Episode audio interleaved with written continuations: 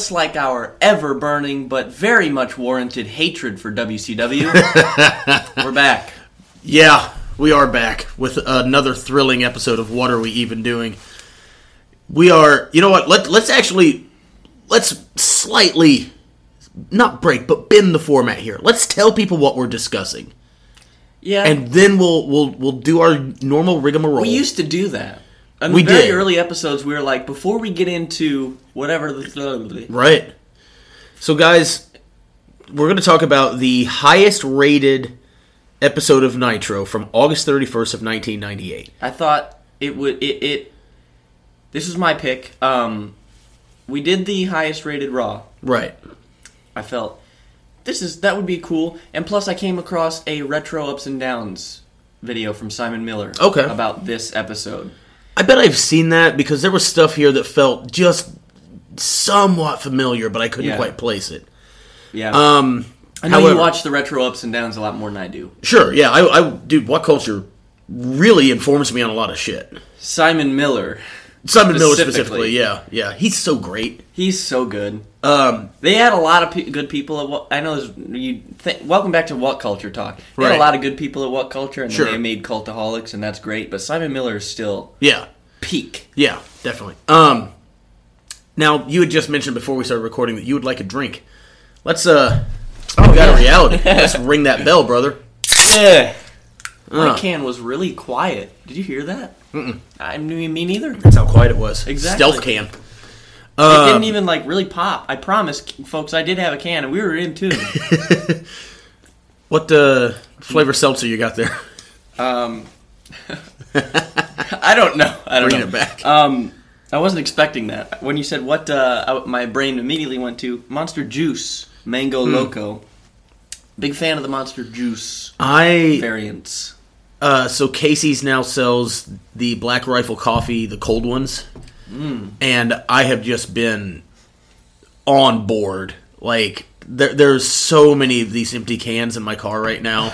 uh, I got a slight work story I want to discuss. Okay. Uh, Uh, well, th- that's related to that, by the way. ooh, you know what? I have I have one that I want to mention too. Now that I So yesterday, at the time of this recording, yesterday was All Hallows Eve. No, wait, is that what Halloween is, or is is All Hallows Eve the day before Halloween, or is it Halloween? uh, genuinely, I don't know. Let me Who, actually, you know what? Who gives a flying fuck? Yesterday was Halloween. Long story short, guys, I had to work in house in the restaurant. I had to run the kitchen. I was not happy about doing this. Fortunately, I only had to do it for about two hours. But I was so wound up and stressed from it that I told one of the drivers, "This is what I need you to get me." And I Googled a- an image of said beverage, and I was like, "I don't care where you have to go. You should be able to get these across the street at Casey's." Yeah. they were brought back to me and I tipped this person five dollars and paid for these beverages and then I drank both of them, which is a total of six hundred milligrams of caffeine. Oh my God. Jesus. Yeah, I was just laser fucking focused. All Hallows Eve is on the 31st. Okay, So, that's just a fancy term for Halloween. Um, I do have uh, one thing, by the way, I want to discuss real quick because I feel like this might be something we've talked about on in a past episode. but I'm not quite clear. So Sunday night, so I I keep a pretty clean diet. I eat pretty healthy. Yeah. you know. So I'm having a beer right now, but you know, got to. But on Sundays, I'll usually have like some sort of a cheat meal, but it'll be like oh, a fried chicken sandwich or some chick- fried chicken tenders. You know, something relatively, you know, manageable. yeah. But every so often, I have to just be a gluttonous pig man. So this Sunday, I had Monical's. For those of you who are listening to this and you're not aware, Monical's is a pizza place. I ate by myself an entire large Monical's Italian special pizza with no mushrooms. Yeah. With Yeah. and by the way, wasn't struggling. Oh like by God. the end of it, I was like, I feel quite satisfied, and Wow. I had the thought, what are your let's go? not- I don't need five. Let's go top three just favorite places to get pizza. Hmm. That's cra- That's a good question. Usually, when I get pizza, Uh huh. So my number one, I already know based on it's the place I go the most for pizza specifically. Sure, of course. So by default, that would be like my number one. We'll get there in a second. Okay. It's going to break your your mind, but I'm Fine. thinking of places that I personally go Sure. when I want pizza. Um, most of the times I get pizza, someone else has gotten it for me. Right. Okay. Right? So I'm gonna go to get pizza. Um Rosati's. That's one we get Sure. at home a lot. Yeah, That's good. Rosati's is all right. Monical's I'm gonna put up at number two. It's Because fuck we yeah. you and I have gotten it a couple times, I think. Yeah. It's every time. It's and the car ride there is very special too. Yeah. But anyway. Nice. it's Uh, just it's so good. I. So okay, I'm sorry. Go ahead, and then your number one. My number one is Casey's. I don't have a problem with that. Like, favorite pizza is what like to me. Yeah, there's a shit ton of answers that I'm not going to agree with, Yeah. but you know what I mean. To each their own, I guess, type of shit. Uh, I just I, think guess that's a pretty good list, honestly. when I want pizza myself, when Sure. I'm out, like, hey, when I'm with my friends, hey guys, you want to get pizza? It's- I want it to be bad for me. okay, like, that's what I that's really what you're aiming for. Okay, It's and it's so good.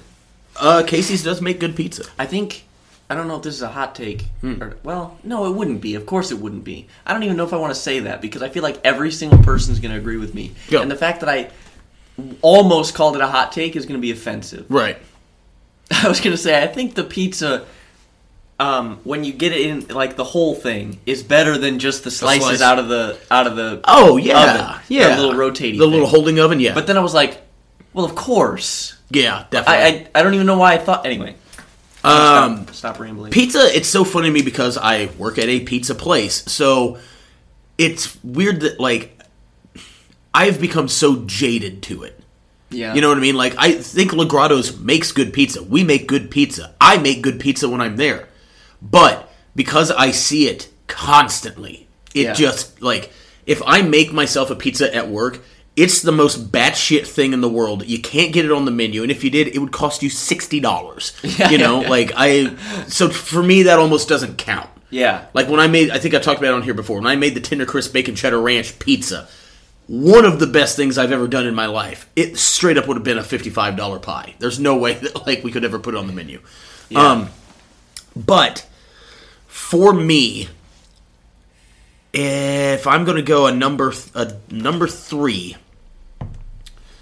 I might actually say Papa John's, and I haven't had Papa John's in maybe eight years. Papa John's is my number three. It's real Rosati's good. is now number four because I completely forgot about Papa Yeah. John's and I fucking love Papa John's. Uh, my number two, if this is a cop out, then fine, so be it. Is just Jack's frozen pizza. I can I can Okay. I, can I can put down two of those and I won't blink. Yeah, and I just think that they're good frozen pizza. And then my number one by a, a monstrous margin is Monical's, Yeah. and I think part of it too is so when I was a kid, there was there's Monical's in Robinson, Illinois, which is the area that I grew up in. I did not know that Monical's was a chain. I thought this was a one place. This is a so lo- you know e- exclusive to this town. to your point, Uh huh. I didn't know that until you just said it. Mm. So like, I was in high school, and me and my friends are out rampaging around in a town called Paris, Illinois, which is coincidentally where I started training for wrestling. I see a Monical's. My, my jaw hit the floor. I was Yeah, like, yeah. "Holy fuck! There's a Monical's up here!" And they're That's like, a "Yeah." lost joke. By the way, when we say that, that's a lost joke because Right. that happened That's- in an episode that never happened because my computer took a shit. That Oh, was when we had Matt Cage. Yeah, here. yeah, you're right. That's Jesus what, that was Christ, from that that's a deep pull. uh, yeah, that's how deep of a pull it is. We're, we're the worst podcast ever because now we're using inside jokes that even dedicated fans can't get. Fair enough. Yeah. um, or as as uh, Bucky Yeah. once put it on his. Uh, I, I listened to his review of RRR, Oh yeah. which, Yeah. by the way, I want to do on the Patreon. I really Absolutely. do. We will do this. I did watch it again yesterday. this is amazing. That's three Mondays in a row. That makes for to- five total viewing experiences right now. And by the way, 15 hours.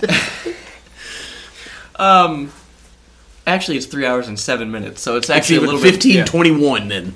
Um, quick maths. Anyway, um, I I get a better viewing experience when I watch it with other people to see their uh, reaction. That's Mm-hmm. Oh, for why sure. when when I rewatched it the third time, that was with Tim for the first time, mm-hmm. and then he wanted to rewatch it, and I was like, I'll watch it with you. Again. Got to. Hell yeah! This most recent time, two other friends that we have Uh-huh. haven't seen it yet. We're like, I was like hyping it up to him big time. Right. They're uh, they loved it. It's like- also fun too because that's a movie where you can hype it up and it's still going to actually deliver. yeah. Because like we we've talked about so many different things on here where y- your enjoyment is lessened because it was so built. Yeah. You know, it, it's like it can't possibly match that, right? Yeah. Um, It's going to be disappointing because your expectation your expectations were too high. exactly. sort of. Yeah. Um, but yeah, so going back to the Monical's thing, so I didn't know. Yeah, that was a crazy ti- Did not know that was a chain, and then come to find out it is. It's just not a super like prolific one, I guess. And I've only seen one outside of Illinois, and it's in Terre Haute, Indiana, which is right on the border of the state. So you know, close enough, I guess. And having one up here, so like one of the things when we moved here, I was like, man, there's like four places down home that I just grew up really enjoying the food at, yeah. and one of them was Monical's. Finding out that there's one in Princeton, just a, a 20 minute drive away, Yeah. just oh my god, what a time to be alive! Uh, what a time to be. so now I think about like about once a month, you know, like you've been there for a couple of them. Once a month, I'm like, I gotta, I gotta get that big boy. I gotta eat it. I gotta, I gotta. You start sweating. You, you turn into Fat Russell Crowe. Honestly, we get the, uh, we get that large Italian special, no mushrooms. Uh. guys. if you haven't seen Unhinged, That's another one we got to do for the Patreon yes, as well. We're, we have a lot of movies we want to do for the Patreon. Um, speaking of, and then uh, we can get right off of this topic. But I, I started rewatching Barbarian last night.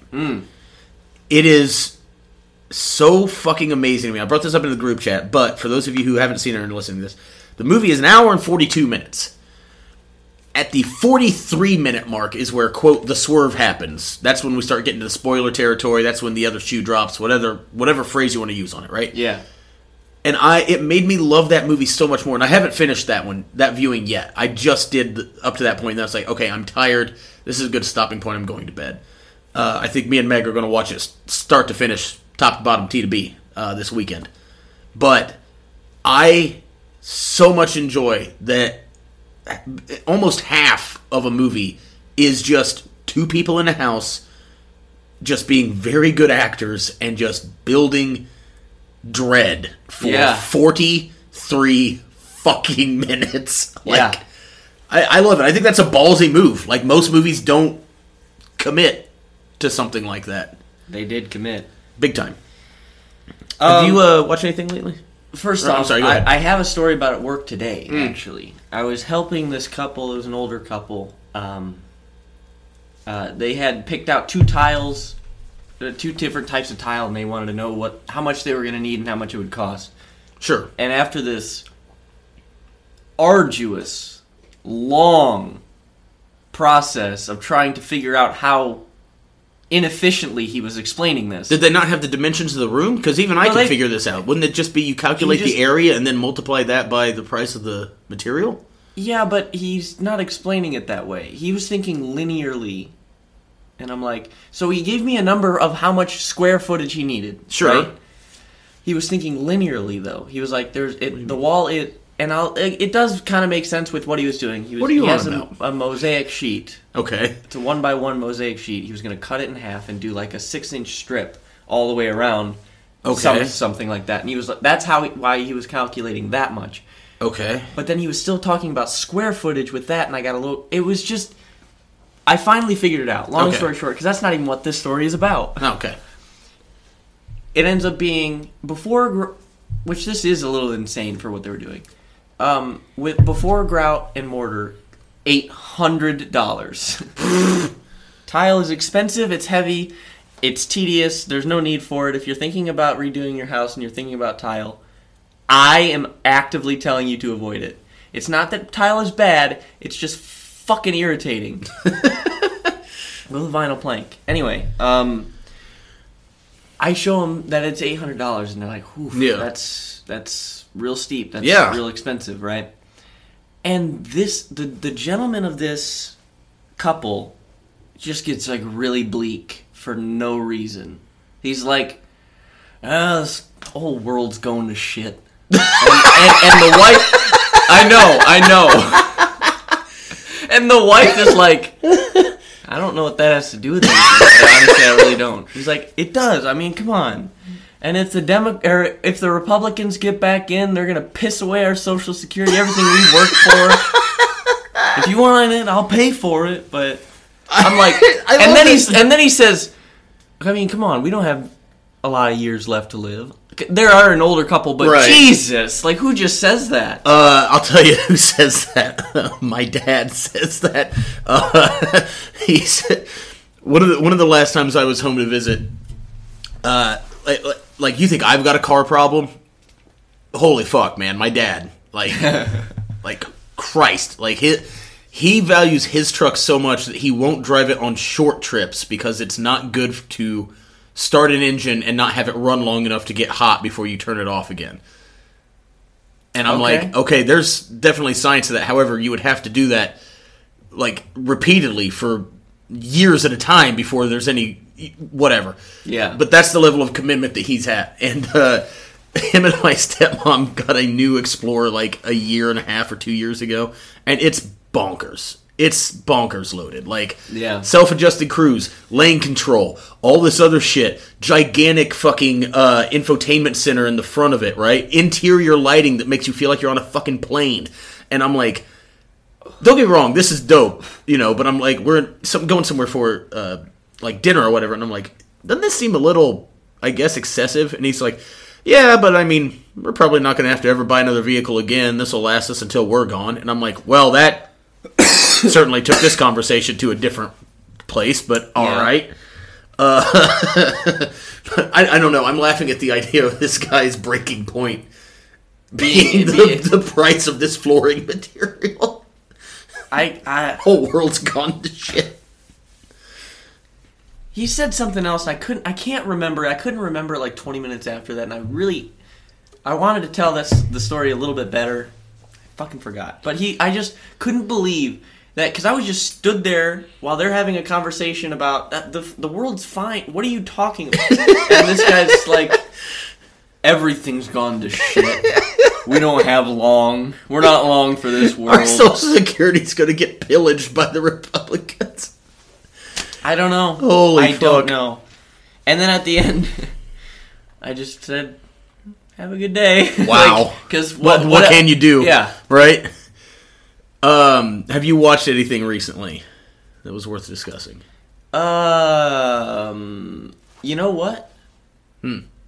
We watched one thing that I won't talk about on here because I think we, you and I were gonna Yep. We're to do about it later. Yep, for the Patreon. I am going to watch. Uh, we broke Bailey's uh, friend of the show, Bailey Yes. Bright. We broke his brain Yeah. with We can just Those- tell what it is. those, Guys, we're uh, going to review Walter versus Dragunov. Oh yeah, I wasn't even going to talk about that. Yet. Oh. I was talking about the PWG. Oh, uh, the Pro yes. Wrestling Guerrilla highlight videos. For probably, we probably watched those for about 45 minutes, I think, before we all Yeah. went out. Yeah. Yeah, it was great. It's He it's was always losing his fun. It's always fun watching stuff like that with someone who's not like knowledgeable or well versed on it because you know what I mean. It's it's got to be like the first time somebody watched a 3D movie or something where you're just like, Yeah. what? Like I know what But- this is, but it's presented in such a different way. Like Yeah, yeah, that's kind of the thing that was extra interesting about it is that the years that we started with, mm-hmm. it's like a the, good the number. current TV product. Yeah, a good number of the people that we were watching these PWG videos for are either signed to the WWE or on AEW, yeah. which then makes it seem like some sort of reverse interpromotional dream match or or something. Yeah. like when you see like Matt Riddle and Jeff Cobb, and you're like, well, wait a minute, he's on Raw, and Jeff Cobb is, uh, well, fuck, he's in New Japan, honestly. Yeah. So that only adds to the, I guess, bizarreness of watching Yeah. that from like a, a fresh perspective. And, Um, and- yeah, just seeing, and then Adam Cole, Uh-huh. the youth. Yeah. Yeah. He, he was so Like young. for so 2013 Adam Cole. um, let's see. Oh, uh, I do have something wrestling wise that I just that I just finished watching before you got here. So, I had about 45 minutes or so before you were, you're going to get here, and I sit down with my dinner, and I'm like, you know what? Uh, I'm going to watch Rampage. I like watching Rampage, even though, as a fan, and the general consensus that I agree with is this is no longer an important show to watch. Like, it's not that the show itself is bad, it's just Yeah. that there are not big moments for the AEW product happening on that program. And that's true. I agree.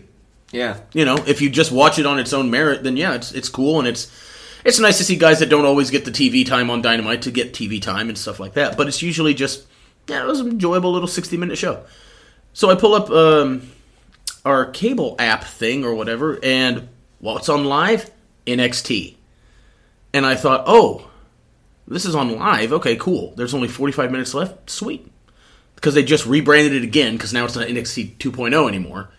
It's just NXT again. Good. So I thought, all right, I'll give this a shot. I was so confused by everything, and uh, I didn't really like anything uh, that I saw in it. The main event was Bron Breakker and Wes Lee against the, the who are both singles champions. Yeah. Against the tag champions, uh, Pretty Deadly. And I was like, I don't know who the fuck Pretty Deadly are. Their outfits, their their gear, I thought was in like a weird way fascinating because it's so obnoxious. Meg was infuriated by it. One of the guys was wearing a lot of clearly clearly a lot of self tanner, Yeah. but had not shaved his chest at all, which was odd to say the least. Because then he looks unnaturally dark, but also very furry. I was like, what the fuck? Uh, the there was a women's match that um, I caught the back half of one women's match with um, Zoey Starks and Indi Hartwell, and it was all right. Um, there was some storyline shit happening where it's like I, I don't know what's going on in the in the angle, so I guess I can't fairly judge this. I was you know what I mean. It's like I dropped in mid show of a show that I don't watch mid match, Yeah, and yeah, so yeah. then my confusion I was like yeah whatever. Um, I had never seen a Bron Breakker match before. Hmm. I kind of like it. Yeah. He's I like Bron Breakker from what I've seen. just fast and strong and awesome. yeah. I just wish he was Rex Steiner. But Yeah. uh, they showed a highlight video that uh, Dijak's coming back as Dijak. No more T-bar. Yes. Yeah, big big excite for that. So uh, overall, did not like it. Um, our gal Wendy Choo, uh, the woman wearing a onesie who has Yeah. narcolepsy, was on the show, and I remember her from the one episode that you and me reviewed. It was deeply troubling to me. Um, and then it made me think there have been so many gimmicks, not just in WWE, but I guess like overall professional wrestling, where I'm like, well, how does this translate to a combat situation? Because like the Wendy Choo characters, it, I asked Meg, I was like, this seems like something that someone came up with, but they had never seen wrestling. Where they're just like, what if you just like to sleep all the time? And I'm like, okay, but like, did anyone else in the room say how does she win matches? Like, is there anything to this beyond like silly puns of like, oh, a sleeper hold or something? Like, never mind the Uh. disturbing childlike quality, but. Yeah. Uh, let's see, what else have I watched? I watched um, oh, show on Shudder. Uh, was checking out when you got here. Uh, Shudder, by the way, is awesome if you're into horror movies and you don't have it. Get it; it's cheap, it's great. Uh, they have a new series called "The 101 Scariest Moments in Horror Movie History." Ah, yo, yeah, you were talking about this. Very fun show. Very fun show. Very easy to watch. Um, and I think that is about it. But before we get into anything else, I thought of this question earlier today, and I got to ask. This is going to be a little heavy, but here we Oh, go. no. No, no, no, no, no, no, no, not not that way. If you could, if you could, without any repercussions, kill three celebrities, who would you pick to kill?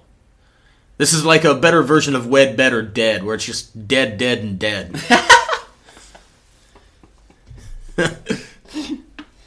Oh my god. Um. this is largely prompted by my being back on the Twitter machine a little bit more often. I'm like, I. You're already thinking of murder? No, uh, I'm thinking of people that, if I could. Do you have an answer to this? Because I Oh, absolutely. yet. And I- and this may change over the course of I Life? don't know any yeah any time period really. Yeah. Uh, my number one is Tucker Carlson. Mm, okay. I would if I could do it and get away with it. This this audio is going to get isolated. The, the fucking feds are going to come for me. I would beat Tucker Carlson into a jelly. Like I, I would just to a jelly. and and then I would try to frame it to ruin his own fan base. Like I would leave some sort of a, a note that says, uh, "I realize how bad I sucked, so I punched my own head into oblivion" or something. Like, um, I, I there's he offers nothing for the planet. Um, past that, Kanye West, which. Okay. Uh, I did get an answer when I asked Connor, but now it falls to you, Braden. Why did you tell Kanye West to do what he's done? I don't. I don't know what he's done. I don't Oh, you don't want to know. Kanye. Please don't. Nobody What should. do? Nobody should. Uh, he's like saying anti-Semitic shit, and literally Oh! said, literally in an interview said, "I could say anti-Semitic remarks, and Adidas can't drop me." Well, guess what? They did. so now, like, all these major companies want nothing to do with him, and he's like losing billions of dollars, which he shouldn't have, anyways. Guys, Well, wow. guys, Kanye West was at best a guy who made maybe three to five catchy songs 14 years ago. He hasn't done shit since then that was any fucking good, and uh, all of his shoes are ugly. Yeah, they're dumb. real They're bad. just fu- they're like- awful. He's a con man, a Kanye man, but like, oh god. Um, so yeah, now there's like Nazis in California carrying signs that say Kanye is right about the Jews and stuff. Like, it's very bad. So, And my number three is Elon Musk, just so that I never have to hear the name again. yeah, That and it's like I I can't imagine being so detached from humanity that you would have enough wealth that you could honestly impact the world for the betterment of the species and instead you buy fucking Twitter. Like yeah. He's he's just don't, I don't know. he doesn't deserve it. He doesn't deserve not just the money. He doesn't deserve air. Like fuck him. He's useless. He's Air. fucking useless. Ugh. Yeah. Anyways, you got you got three. Uh, number one is Jerry Lawler. okay. That I don't. It's I- well documented. It's well documented. It's it's really hard to think of another person I hate as enough, wow. like in a celebrity is in what type way. Yeah. I hate a lot of people that we know. sure. Well, oh, this is a free one. Yeah. Shit. Nope. No, I don't. You got to pay for that shit, guys. Um, it's it's hard. Celeb. I don't know. I guess I think part of my issue with this too is that like the the amount of celebrity worship that there is if it's if it's like this across the world then fine, but I can only speak to like my own experiences, I guess. The amount of celebrity worship in this country is fucked up. yeah. Like, I wish people would just understand that, like, these people don't look out for you. You know what I mean? Like, that you you are a customer to them. You know, like, mm-hmm. like Tucker Carlson doesn't provide a service for anyone. He literally lies on his show, but him doing that gets him viewers because his fan base are fucking morons. And then that you know spikes the price of commercials during his fucking show, and so then he makes more money doing it. Like, Wow. my phone is just exploding over there, motherfucker. Um, yeah, fuck them, fuck all of them. Anyways, Um, I don't know. I Rey Fenix. Um, Jesus, yeah. See, I don't- understand that you don't like his I- work, but I I'm just I'm re- I'm grasping. Right. I'm trying to genuinely think of celebrities. I don't know. but honestly though, like, it might be for the best that you can't answer this because it shows that you're not caught up in this culture. That's fair. Because I'm sure that somebody listening to this is probably picking like a fucking football player that they don't like, and it's like snipe him. But it's like, sure, you know, like, fuck it. Uh, yeah. Anything else? I don't think so. Besides what we're covering today. Yeah. Although, do I want to tease now what I what I'm gonna what I'm going to pick next? I, I would love to know because I don't know. This could be a thrilling, live, on the edge of your seat moment that you only get with What Are We Even Doing? So today, first of all, because I'm going to tell you specifically what we're covering today because that greatly influences what I'm going to pick next. Oh, god damn Number it. one, we are covering the Nitro from August 31st, 1998. Yep. My next pick Hmm. is the Raw from August 31st, 1998. There wasn't one. There wasn't? No. Which is a point that I'm going to bring up. What? So, god damn it, I was going to throw this in later, but we have to. Again, this is a thrilling live moment you only right. get on this show, guys. So, okay, so this is the highest rated Nitro. Yeah. Drew, drew a 6.0 rating. Yeah. Monstrous, right? By standards then and now. Mm-hmm. I mean, it's gigantic by now. There was no Raw on this night. It had been preempted, most likely for the Westminster Dog Show, which is a big part of why they were able to pull this rating. Okay. They might have aired something that week because I think usually they would do Raw. For whatever reason, the USA Network was all about that bullshit dog show. Even though like Raw was like this huge success, they'd just be like, "Nope, we gotta watch them dogs walk around, guys." Um, I bet Raw might have been on Wednesday because I feel like sometimes they would do it on Wednesdays for those. Because I know. Okay. really just ripped your idea right. then what if we did the, the Raw from that Wednesday? Uh, it may have been Tuesday. We can find it from that week. What? a- yeah, from that week. Sure. The, the Raw that would have gone head to head yes, with this. yes, yes. Okay. we can absolutely do that. Damn, that's crazy. Well, that explains everything. I looked up a good amount of information about this episode, actually. Okay, good, good. This is great. But yeah, I literally wrote down there was no Raw on this night. They had a 6.0 wa- rating, and yeah, this was the biggest uh, rating that Nitro ever had. 6.0 is, I mean, that is one way or another. You can't argue. That's incredible. yeah, Because I mean, like, granted, I know entertainment is so massively different now than it was then, but like, SmackDown right now is on a network, and it's the product is good and it's currently hot, and they do like a 2.0 or you know 2 point something, yeah. and this was on fucking cable. you know what I mean? Like, crazy, crazy. Um, but yeah, uh, my.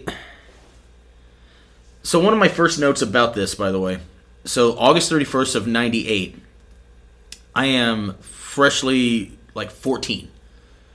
So I'm in a, a real great state of fandom here, but I think I'm like just kind of getting back in, really Yeah. back in for a few months at this point. I don't think I would have watched this live as it happened. I bet I was just not into WCW because I don't remember anything about this. Yeah. But I did write down this was a really sweet time to be a fan. Like Yeah, to like be a 14 year old to be a 14 year old or a, a you know 14 through probably 22 year old person at that time it was really fucking fun and exciting just cuz like wrestling was super fucking popular and like it was fun to see guys jump ship, you know? Yeah. Like we see it sometimes now, but not nearly to the same degree. Like Cody Rhodes getting the to come back to the Fed and getting the return match at Mania and all Yeah. that shit. That's gigantic. Yeah. And nothing like that quite happened, you know, back then to that to, to that size is what I should say. But guys came and went and jumped and gone all over like constantly. And it was really fucking cool. yeah. Also, the show was in Miami, Florida. I'm made- not I made sure to I- I don't that. know why I feel like every single time we're covering WCW, they're in Miami. They're always in the South. Like, always in the South. The Is only, that their territory? honestly, yeah. Like, the only times I ever remember seeing them not in the South would be like if they did Chicago or, but even that, they didn't really do that often. If they were in Chicago or like when they did like Hog Wild at Sturgis out in North Dakota, you know, Vegas, because they ran the MGM Grand a lot. But yeah, they're really typically just Southern wrestling. But I think that's because it has the roots in um, the NWA and Crockett Promotions and whatnot. And Yeah. that was always in the South. Yeah. And the Fed was Connecticut. Connecticut, Correct. New York, Philly, Pittsburgh, Yeah. Chicago proper. Yeah, getting a beer. Oh, okay. So, my first note on this is we start with Eric Bischoff and Hogan. They come out. They take 38 minutes Dude. making their entrance. It's so long. Like, did you know? By the way, this one of the first things I did notice about this. Hogan's tan. he genuinely does not look like a white man in this, and I don't know what race he looks like because it's unbelievable how He looks inhuman.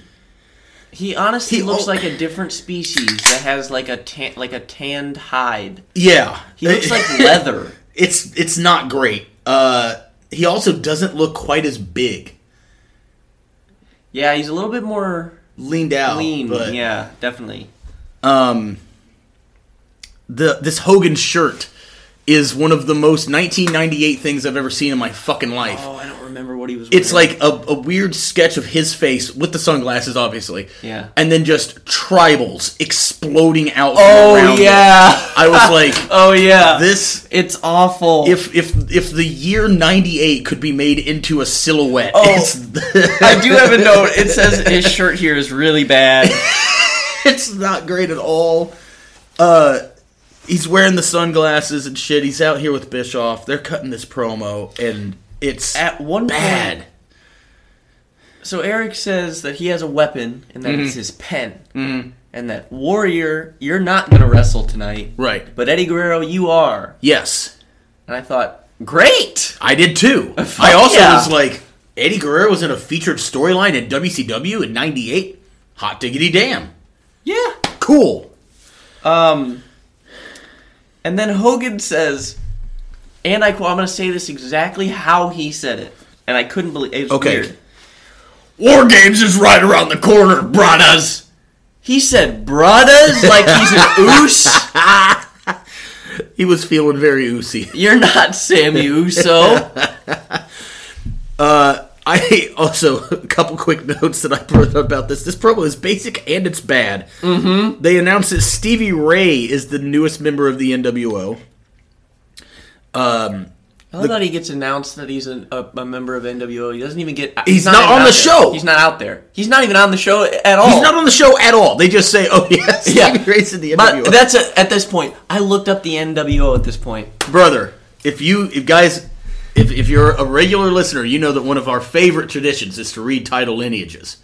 We're going to discuss this promo, and then I'm going to list every member of the NWO because I made a note to be like, I bet that's worth looking up, and Yeah. it is shocking. this promo though, okay. Do you notice the crowd? They just want Goldberg. There- Uh, yeah, there is I a mean, very loud yeah. Goldberg chant. Oh yeah, they did. They did, I remember they did chant Goldberg during this. uh, it, it- to me, this, This promo is is so long. It's so long. Hogan's voice, Bad. it's bad at the beginning, and it sounds like he's about to just spit blood by the end of it. It's, um, also, they reference uh, the Warrior, and I was like, oh no, this was a a black day for baseball. Yeah. One Warrior Nation because it's not the NWO, and I'm like, you guys are really just not giving any of your audience any credit here. Yeah. Um, this is the slowest Warrior entrance of all time.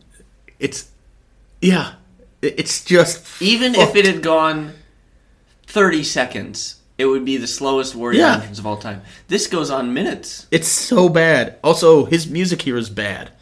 Yeah. The the paint, the the, the jacket, all of this is just fucking bad. He's in. He's in the jacket. No shirt underneath. Great.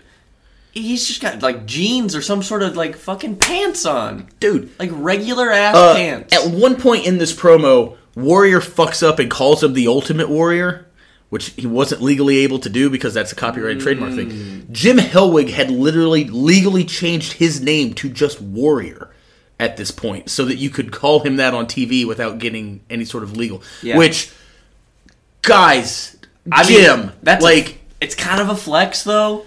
a little bit, but it's also just a thing where I'm like, you weird, dead, homophobic fuck. Like, Jesus.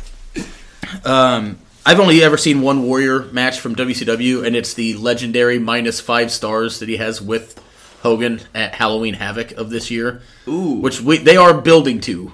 That's part of this because Yeah. we're building towards this War Games thing, but then past that is is Halloween Havoc. Um, dude, so there's some weird thing where Warrior like. T- he does he teleport to the ring? So this is weird. First of all, I have a note earlier that I, I skipped over. Hogan is 45 here. I want you to remember that. Oh my god! I'm always conscious of how old he is. In in certain because I looked think- it up when we did a show in like 04 Yeah, or something right. like that, and he was like still younger than you'd think. Sure. 45 here. Jesus Christ. Um, and then Which means that so- Hogan would have been three years younger than me at what is maybe his peak around like 88. Yeah. Fucking A. Oh my god. So, um, okay.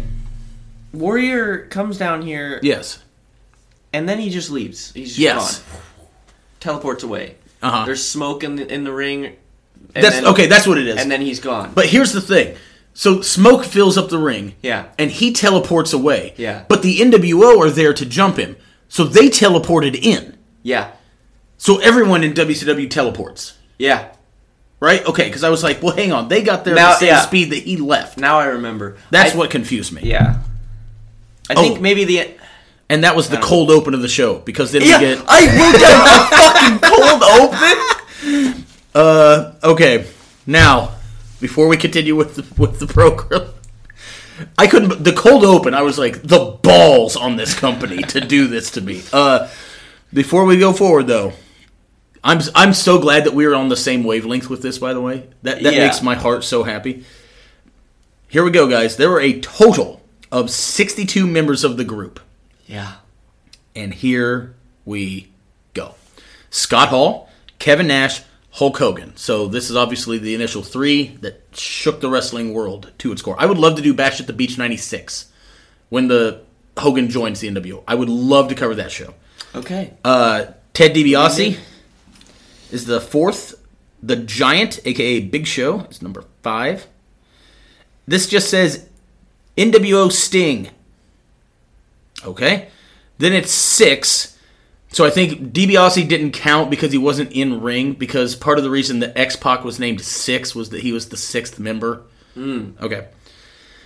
Uh, after that, Vincent, aka Virgil, aka an irredeemable waste of carbon. Jeez. Um, oh my. just, just there's no, no redeeming quality to that man. Uh, after that, Miss Elizabeth. Um, Oh wow. Let's see. The, this is funny. The Nasty Boys, Brian Knobbs and Jerry Sags, joined on October 7th, expelled on October 14th. They were in for a week. Expelled. That's what it says. Eric Bischoff. This is all in 96, by the way. We're only at November of 96. Buff Bagwell. Michael Wallstreet, a.k.a. IRS, a.k.a. Mr. Rotunda, father of uh, Bray. Uh, okay. Big Bubba Rogers. That's right. The boss man himself. Didn't know that. Wow. Scott Norton. Masahiro Chono. it's just absolutely insane. Um, Randy Savage joins February of 97. The Great Muta. Wow. Tenzan. Konnan joins July of 97. Curt Hennig. Rick Rude. Um, Rick Rude famously was on Nitro and Raw the same night because I- one of them was taped. I can't quite remember which one. Louis Spicolli of some ECW note he joins and was a valet for Scott Hall. Oh, this is sad. Uh, so Louis Spicolli joins January 15th of 98 as a valet for Scott Hall. Died February 15th, 98. Jesus. Yeah. I remember him dying young, but yeah. Um, Dusty Rhodes, Brian Adams, Scott Steiner, The Disciple, aka Brutus the Barber Beefcake. Ugh.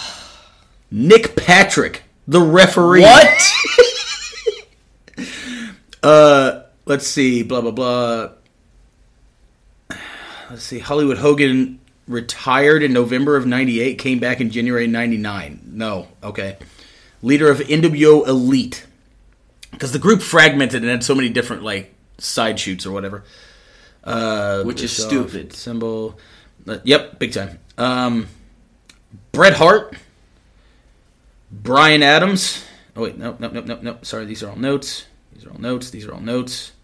These are all notes. These are still notes. God damn it, Wikipedia, you bastard. Hang on, I'm going back to the top of the page because they had a more succinct list. Um,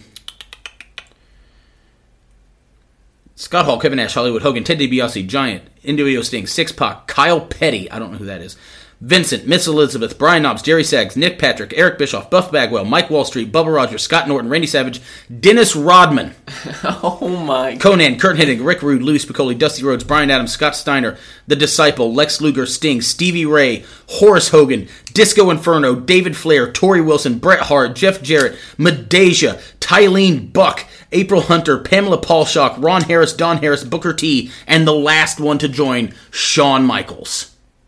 Oh yeah. They just they had something. Oh, Kyle Petty was a NASCAR driver who joined on the September 23rd, 96 episode of Nitro. They had an NWO they had an NWO uh, NASCAR. Yeah. Amazing. Let's see. Paul Gilmartin, host of Dinner and a Movie, joined. Claud Mann, the chef on Dinner and a Movie, was a one night only member. Holy fucking lord. Yeah. Started out as something great. Oh, uh, Kojima was in it. Akira. Big Titan. Uh, Ohara. K- Goto. Yeah, they had a whole Japanese contingent. Hiroyoshi Tenzan, Hiro Saito. Fucking A, dude. Like, yeah, also most of the, like, Midajah, Tylene Buck, April Hunter, Pam- Pamela Paulshock, these were all, like, Nitro girls that joined the NWO. Jesus. So if you wanted to be in it, you could. uh, let's see. Our commentary team for this episode of Nitro: Larry Zbyszko, Mike Tenay, Tony Schiavone. I like Tony Schiavone. I like Tony Schiavone currently. I kind of like Mike Tenay. I know a lot of people don't, Yeah, but I kind of like Mike Tenay. I do. I hate Larry Zbyszko. Well, it's okay because he, uh, 30 seconds into this, the, with us seeing the commentary team, he just leaves to go get a pop. Yeah, Mhm. All right. My favorite thing that he does in this though is that like he says shit as though it has some significance, but it doesn't parlay to anything. But he says it with like gravitas, where it's like, oh yeah, it, like somebody says something about you know if you're fighting up, you know if you're fighting the NWO, you better be ready. And he just goes, yeah. You don't want to have your shoes on backwards for that dance. And I'm like, what the fuck are you talking about? Let's see. Uh, let's see. Our opening match, though. Hot one. Barn burner. Jim Powers versus Wrath. Yeah. Wrath is so jacked. Mm-hmm. I actually kind of liked Wrath. He, he yeah, I also wrote down. doesn't really do anything. I like Jim's chances in this match, guys. He's being presented well, A lot of gut kicks. big time. It's all either of them are doing, really.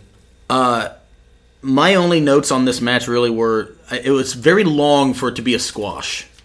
Yeah. Like I don't know if it's just something where they didn't figure out squash matches, or if they were like, well, if we do short squash matches, that's kind of Goldberg's thing. So you guys have to have a I don't know, three and a half minute match that's going to be real one sided and boring. Yeah.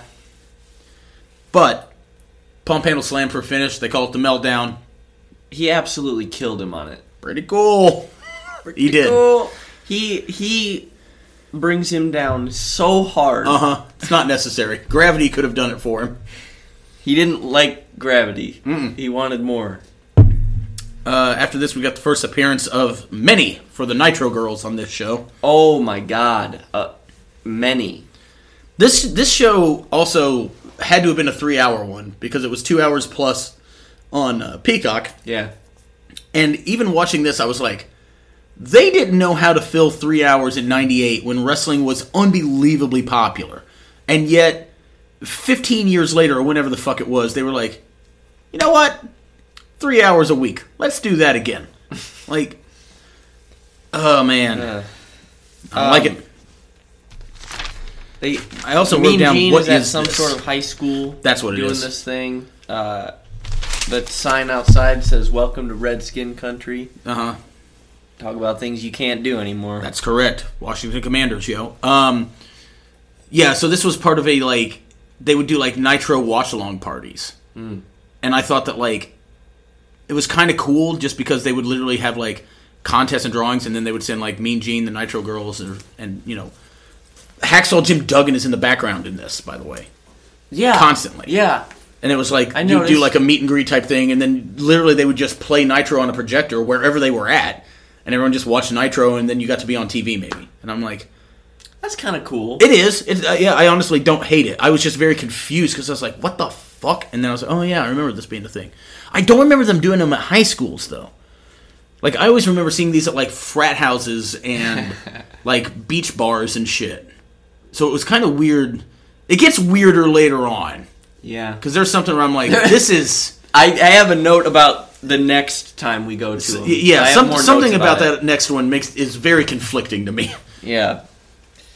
So my next note is that it's Norman Smiley versus Scott Norton. Correct. My note, my first note on this before anything has even happened, mm-hmm. when I found out what the match was. Yeah. I, someone, whoever was making their entrance last, mm-hmm. didn't even finish their entrance. Yeah, it's Scott Norton. Norman Yeah. Smiley comes out Yeah. first. Yeah. The Scott Norton. I saw the nameplate and I was like, ew. former IWGP World Heavyweight Champion Scott Why? Norton. Why? I don't know. Uh, the I will say that the start of this match really did pop me though because before the bell even rings, like Scott gets into the ring, and this is just another prolonged squash. Yeah. Scott gets into the ring and just starts walking towards Norman Smiley and grabs him by the head as the bell is ringing and just starts headbutting him repeatedly. just storms Yeah. over there and is like, "Come here, you little fuck!" I, Um, just- I wanted better for Norman Smiley. We all did. Everyone. like, that guy is just not ever gonna get his proper fucking due. You know? Yeah. Um, I also wrote down there is a terrifying shoulder breaker in this match. Big time. Very, very frightening move. I don't like shoulder breakers. Like, this used to be a popular thing, and I'm glad it's gone now. There used to be one where you would hook a guy for a tombstone, Yeah. and then do a shoulder breaker, and I always hated it because I'm like, the tombstone is such a better fucking move. Yeah. Like, Do you Uh, think there's a way if if you could do a shoulder breaker in a way that wasn't a hook of a better move? Do you think you would like No. the shoulder breaker, or do you think you just don't like the concept? I just don't even like the concept. I can't think of a way to do one where, Yeah. like, even if you I did like a, either, if you did like a double underhook and brought the guy up into a shoulder breaker, I'm like, no, just do a fucking pile driver or an angel's wings or anything. or a brainbuster, butterfly brainbuster. literally any other option is better. Like, it makes more sense. It's more visually pleasing, and it's frankly, it's safer. Like some of those shoulder breakers that people used to do, I was like, that might actually fuck you up, Yeah. and I don't care for it. My goal is to think of a shoulder breaker that you like. Good, please. I also wrote down "fuck Virgil" in regards to this match. Jesus, why? He's just fucking waltzing around like a puppet with bad strings. Like he doesn't do anything. I don't think he ever knows where he is. With be- I don't know. Dude, A he puppet with bad strings. he moves like a fucking alien is wearing a skin like a human skin suit and doesn't know what Yeah. to fucking do. Yeah. I hate him. Wow. Okay. Fucking So there's a there's a what I wrote down is quote a fuck of a power bomb Oh yeah. because he kills him, and that was the finish. Oh, so then the lights go out and it Yeah. gets spooky. And I wrote down, "Oh shit, is it the fiend?" Why? Swerve would have been better. No. Warrior is up in the rafters just looking at this. Yeah. I want to stress this, guys. He hasn't done anything on this show. No, no nothing. And if you tuned in to watch Warrior do something, you ain't gonna get it. Like- but it um, also pissed me off because like they just did the Rafters thing with Sting a year prior to this. Yeah. But that worked because Sting was cool and Sting looked like the crow Yeah. who would watch from, you know, buildings and balconies and shit. Warrior just looks like a jacked up fucking tie dye shirt. I ugh, ugh. I hated it. And then uh, we're gonna talk about it. They do it a hundred fucking times. They they do a million times. I didn't even note all of them because I was like, I think I think I did. Um, my note my note on this is Warrior in the Rafters. Fuck you. Sting does this. Thank you. uh, then I don't know why.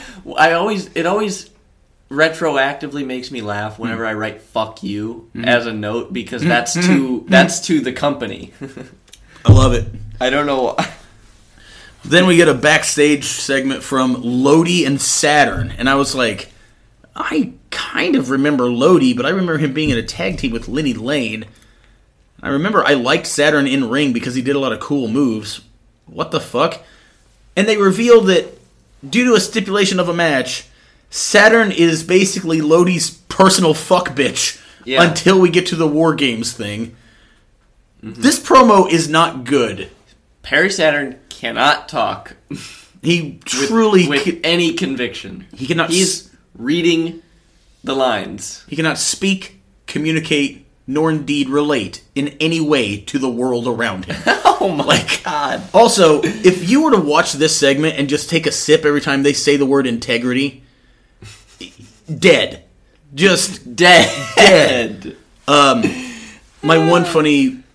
Uh, I have two funny Perry Saturn promo j- jokes or stories though, because this promo is quite bad. Uh, but he brings up, "Oh, I'm an Army Ranger. You know, my I, I made a deal. I'm going to stick to it. You know, whatever." All right, cool. But um, so actually, I'm only going to tell the one because the other one I, I I might get my information wrong on, and God knows we don't want to be inaccurate on this podcast. Um, but uh, 3XW uh, over in Iowa, I don't know if they still have it or not, but for a while they had a pure wrestling championship. And uh, I don't remember the match that he won in. I don't know who he beat, but at one point in time, Perry Saturn was the 3XW Pure Wrestling Champion. And he would like show up to these shows in jeans and boots, work his match in the jeans and boots, and then leave wearing the jeans and boots. Um, this is where the infamous Perry Saturn Subway sandwich has his own legs on it came from. What? I'm sorry. I, there's so much weird Perry Saturn shit in my life. Uh, but anyways, Why? What? I, I'll come back to that. I'll come back to it. I could have sworn I talked about it on the podcast. Maybe I didn't. But uh, they asked him at one of the shows to film, or I think it was the show where he won the belt. They asked him to film a promo about being the pure champion, and he just goes, uh, "Okay." And they go to film, and he just and they go, uh, "Perry, what are your thoughts now that you're the 3XW Pure Wrestling Champion?" He just goes, "Well, I won this pure title by brawling, and I'll continue to defend and retain it." by brawling and just walked away. Why? it. Why that demeanor ever? That's just what he sounded like. okay. Uh, hang on. The the his okay. I can't believe I'm telling this story on here. Uh, when I was in college, I once so Perry Saturn went missing. Like shoot went missing for I think it was a Yeah. year or something, and was like homeless, living on the streets. Got addicted to drugs. It was actually pretty tragic. Yeah. Got his shit together though. I think he's okay now. But um, when I was in college, I misread an article or a headline. And I don't know how I fucked this up so bad. I'm so stupid. But I thought that it said that Perry Saturn had fell off a cliff in the woods and had to eat his own legs to survive. What? what? What did it say? I don't remember. You what? You can't. But I was talking to Castle. I was like, dude, you see this shit about Perry Saturn fell off a cliff in the woods and had to eat his own legs to survive? And he just goes, what the fuck are you talking about? So I pull up the article, and it's basically, it, it's not that at all. It was like he had been found wherever and had like infections in his uh, legs, I think, from like uh, drug use and needles. And Castle rightfully so, would not let me forget that I somehow construed this as that he had fell off a cliff and eaten his own legs. So then, uh, him and Cage are on one of these 3X shows with Perry Saturn, the Pure Wrestling Champion. And, uh, they were talking about how he didn't plan anything for his match. He just watched football on his phone and ate an entire foot-long Subway sandwich silently. Uh, and I go, "What was on that sandwich?" And they go, "Oh, it was his own legs." so then it became. Then the joke very briefly became Perry Saturn ordering a sandwich at Subway, and it would just be foot-long on wheat, double bacon, extra my legs.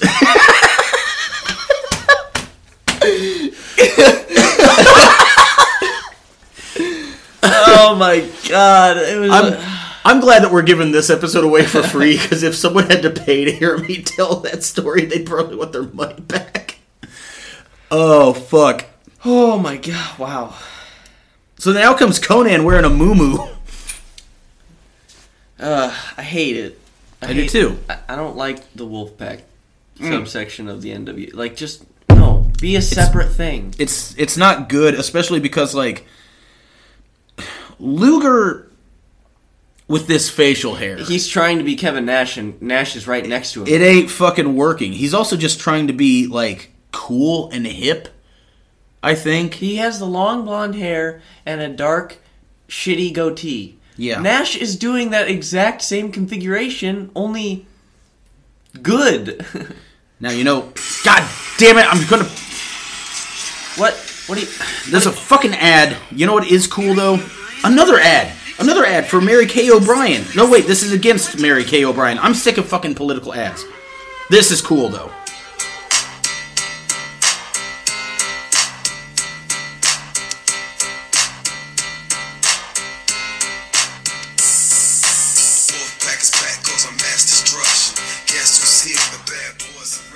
Guys, all I'm saying is that theme fucking slaps.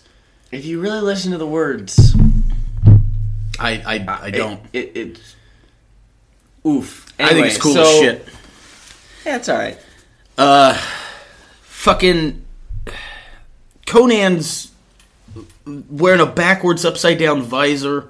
yeah, And uh, it's a thing where I'm like, I know people did this in '98, but they weren't 35, you think he's thirty-five? Because I was about to say he looks 40. forty. They all look 40. Nash is the only one who looks youngish, and there's no way he's less than 35 here.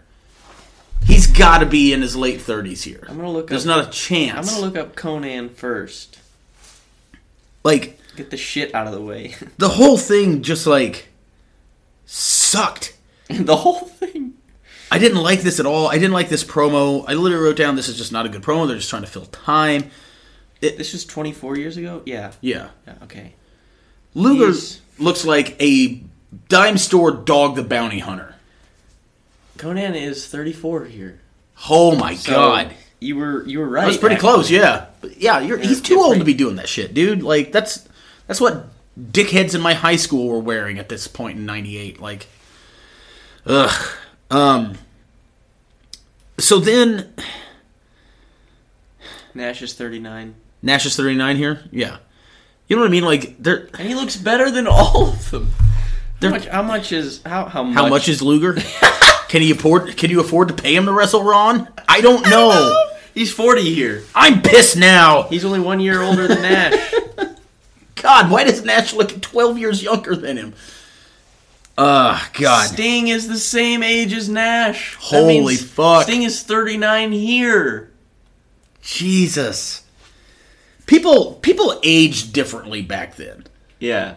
Like I was talking about this earlier this week with somebody how like Jason Alexander, aka George Costanza, on Seinfeld, right? He was like 33 when that show like really hit its stride. He looks 45 the entire time. Yeah. Oh fuck. Uh, so then classic WCW. We just did a big in-ring promo with a bunch of people. We're gonna do another one Yeah. because we got not? three pissing fucking hours to fill. Oh, also Nash when he says when he comes out because he's talking here. Um, Nash says Miami FLA, No one has ever called it that. and even if you were doing that, the abbreviation is FL. There's no Son of a, I, yeah, I didn't even think about that. Makes you wonder if he was going to do that for like all the fucking stops on the tour. Columbus OH. Imagine if he was just like, I know they would never run in Chicago, but for the sake. Yeah. Chicago I L L I N O I S. Like he just spelled it out. Phoenix as. O I yeah O I S. No, you got it right. I thought I did it too too quickly. Anyway, Lex says he talked to Sting and he's down for the match, so he's on his way. Why wouldn't he already be here? This is a new favorite trope of mine in wrestling: is the top stars being late. Hate it- it. You know what's funny? I didn't ever notice it until um it would have been like 99 2000 maybe because they did this with The Rock and Austin every fucking show. Yeah. They're just not there and it's like you know what your schedule is, Steve. No, because they get two pops from it. That I know that's why they do it, but I'm just saying like logically speaking, it's like Dwayne, you work Mondays. You know you work Mondays. I understand traffic. You are coming to this 2-hour show an hour into it. Like Yeah. Um, at the end of this promo, Kevin Nash Slav squats and throws up the West Coast. Wow. What? Yeah, well, we're fucking cool in the 98, like at 40. Come on. So Ugh. we go then to this is Tony Schiavone in the ring, correct? Correct. With and JJ JJ Dillon. Dillon. J.J. Dillon. He invites Arn Anderson to the ring. Yes. Arn Anderson. What? Hold on. Arn Anderson gets there. Oh. They, they show a video of young Arn. Well, when he's coming out, he's making the, f- the same face Always. that I that I made when I was raising Casey's hand after like that. Like kind of disappointed, like Yeah. dejected, like I don't want to be here kind of face. I don't want to be around anymore. Yeah, that exact face. And Arn got them Dahmers on. I okay. This th- this is my take on this promo. It, it, I went back and forth on it because I actually thought that the performances here from everyone were very good. Mm-hmm. However, this goes on for so long, and this crowd doesn't give a fuck about anything that is being said. Yeah. And like they're telling this whole backstory between I JJ thought this Dillon. was a really good. it's It's just th- th- That's what I, mean. like, is the that crowd like the, the crowd's not into it, and it's too long. But like, Dillon is very good here. Arn is very good here. They play a very young Arn Anderson promo. Uh huh. Wild. So fun to see. Yeah. Yeah, Um. I liked that promo. I did too. That promo was great. Um, it was it was a little generic, but it was just very well done. You Well, know, yeah, he's yeah. just saying, "Yeah, I'm coming to town to kick ass." Like, Yeah. I dug it. You know, like that's what I mean. Is that like he's uh friend of the show, Bucky Collins. Arn Anderson is like his favorite wrestler. Yeah. Okay. Which I mean, Arn Anderson fucking rules. Was Yeah. way better. Should have been a top guy, but wasn't. You know what I mean? But like, Mm-hmm. I don't know. It just this just felt like it dragged on a bit. They call out Benoit and Steve McMichaels. Yes. And then they have like a huddle Yeah. while JJ Dillon does commentary over it live in the He literally says, "I think we're witnessing a special moment here." And I'm like, dude, but not now. Like, like, imagine you're trying to have this special moment and you hear over a loudspeaker, I think we're witnessing a special moment here. And then you're like, oh, wow, there are he can hear me. hundreds of people watching. Thousands. Get out of here. Like, to me, it would be like if you were in your wedding and you just said, "This is really sweet." like, Yeah, yeah. Why would you do that? this is very Um, romantic. There was so, I my my end note on this segment is like I, I actually liked this. I, there was it, something did, there. it did interest me enough to where I'm like, I want to know where this was going because Mm-hmm. it seemed like Dillon wanted Arn to give Benoit and Steve McMichael some sort of profound life advice. They huddle, and then Arn just leaves, and JJ Dillon literally says, "Where are you going?" or whatever. It's like, yeah. I, th- I thought it was. I didn't think this was bad. I just thought it was a little long, and it was kind of odd. But I was like, eh, I wonder what that actually led to, if anything. We then cut to they cut they they play a promo from two weeks ago Mm-hmm. where Eddie has finally been smartened up about how bad this company is, Mm-hmm. and he cuts this. Russo's fingerprints are all over this. This this really did. But here's the thing: I don't think Russo was in the company at this point. really? I'd have to check, but this is late '98, and I think Russo was still working for Vince. Wow. Okay. I think I'm not. po- Somebody's if Let's- if, why don't if Stumpy listens to this, he's screaming right now. Um, but it very much. I agree. It just has those Russo stink lines coming off of it like a piece yeah. of cheese in a cartoon. In in the you mean in the sense of it being the worked shoot thing? Yes. Like October third of '99 is when he said. What, what when he he went to said. WCW. Yeah. Yeah, so we're still a yeah we're literally Wow. a year and change removed from that. I thought for sure I I I did too. I just didn't even bother to do the research. I my only I like I like this promo a lot.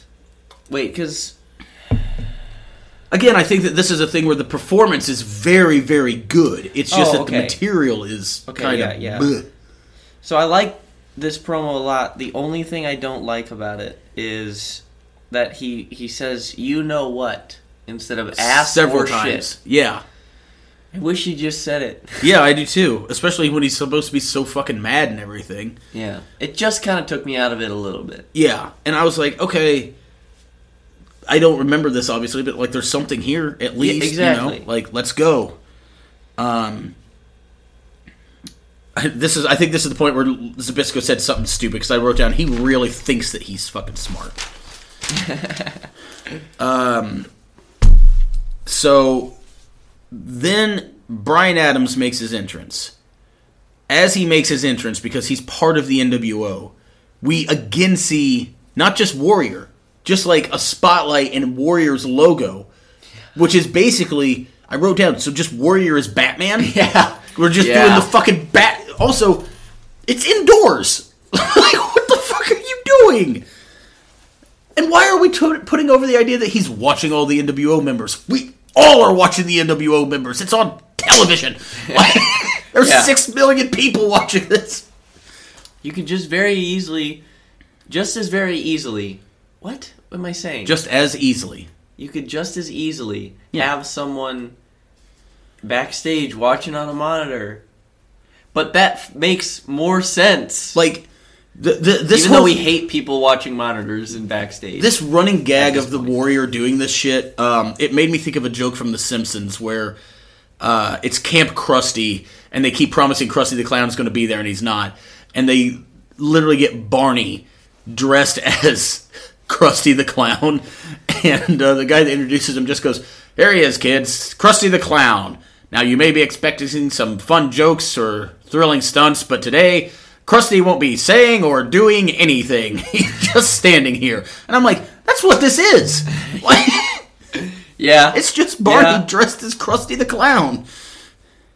Oof. Yeah, big Ugh. time.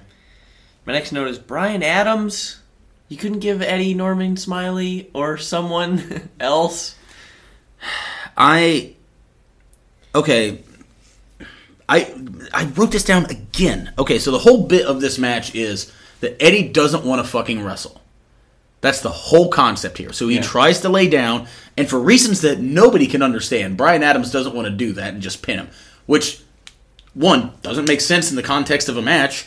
Two, you're in the NWO, bud. You're a heel. Do something.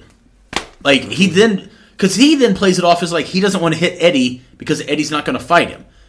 Yeah, that that doesn't work for this story. if it was a different person in the Brian Adams role, I might be willing to go on that journey with you, right? Yeah. But this, I'm just like, what? Why? Why don't you just pin the motherfucker? I can tell though that Eddie is trying to make this I- story come across. I wrote He's down yet really again. hard. This is very well performed. yeah, I just don't like the script material, and I, it's a little long. yeah. But we're, we got to Um, fill three hours here, guys. Schiavone on commentary at some point calls Brian Adams Mr. Offense. Yeah, What offense? I it ain't here now. Granted, maybe the story of this match doesn't allow us to see it, but like, because keep in mind that like in a few years from this, Brian Adams and Wrath are KroniK. Yeah, And that was mis- that was two Mister offenses. All they did was gigantic bumps and finishers and smoke people. Like, yeah, okay. but yeah, this was just not on display here at all. But I don't know. Like Eddie's trying to make it work, and like at one point, it's something like instead of going on the offensive, he just covers up. Like he doesn't do anything offensive Yeah. in this, and I was like, okay, you did a they did a very good job of telling that story. Yeah. and then eventually, like Brian Adams tries to goad him into just fighting back, and he doesn't do it. So okay, cool, and eventually he does just put a foot on his chest and pin him. So I was like, well, you could have just done that in the first place, Brian. You fucking nonce. Like, Yeah, I, don't- I don't know. It, conflicting feelings, I guess. Yeah. Um. So. I um this this next match though. Ernest the Cat Miller versus Riggs. yeah. Is the cat the only Ernest in wrestling history? well, John Cena kind of looks like His um, name's Ernest. No, no. The guy. Uh, uh, Jim Varney. yes. I could. I couldn't think of. Fuck, you know what? I could see that. Yeah. Reboot Ernest. Cast John Cena. I've seen that on Twitter. Really? People have already said this sort of thing. Holy shit. This is this is great. We never Anyway, get the reboots that we need or want. I don't know. Reboot Jabberjaw. I don't know what prompted this, but I have a note here that just says, "Okay, I wish that promo was longer." Oh, this Which match I'm- is not good. That's I, why. I most assuredly was sarcasm. oh no, sure. yeah, that's what it is. Because the cat just walks out here and for what seems like a day, Cuts a promo. we've got three hours to fill, dog. it's the Oprah treatment. You get a promo. You get a promo. You get a promo. Cat is in pretty good shape here. He's in good shape. It's not here. There was a point where the cat I thought was genuinely entertaining, Hmm. but it was when he leaned into just being ridiculous. And here I think he's still trying to be sort of a somewhat serious Yeah. competitor, and it's just not happening. so I didn't know that there was a wrestler ever called Riggs. Scotty Um, Riggs, aka Riggs. I, Riggs. That was a I, lethal weapon uh, reference. I made a call on my uh, creator wrestler on the, the video games many a times. Oh!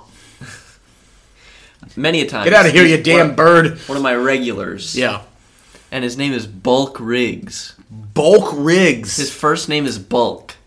And he's Okay. a big m- fucker. yeah, yeah, yeah. Yeah. I kind of like Bulk being someone's first name. Me too.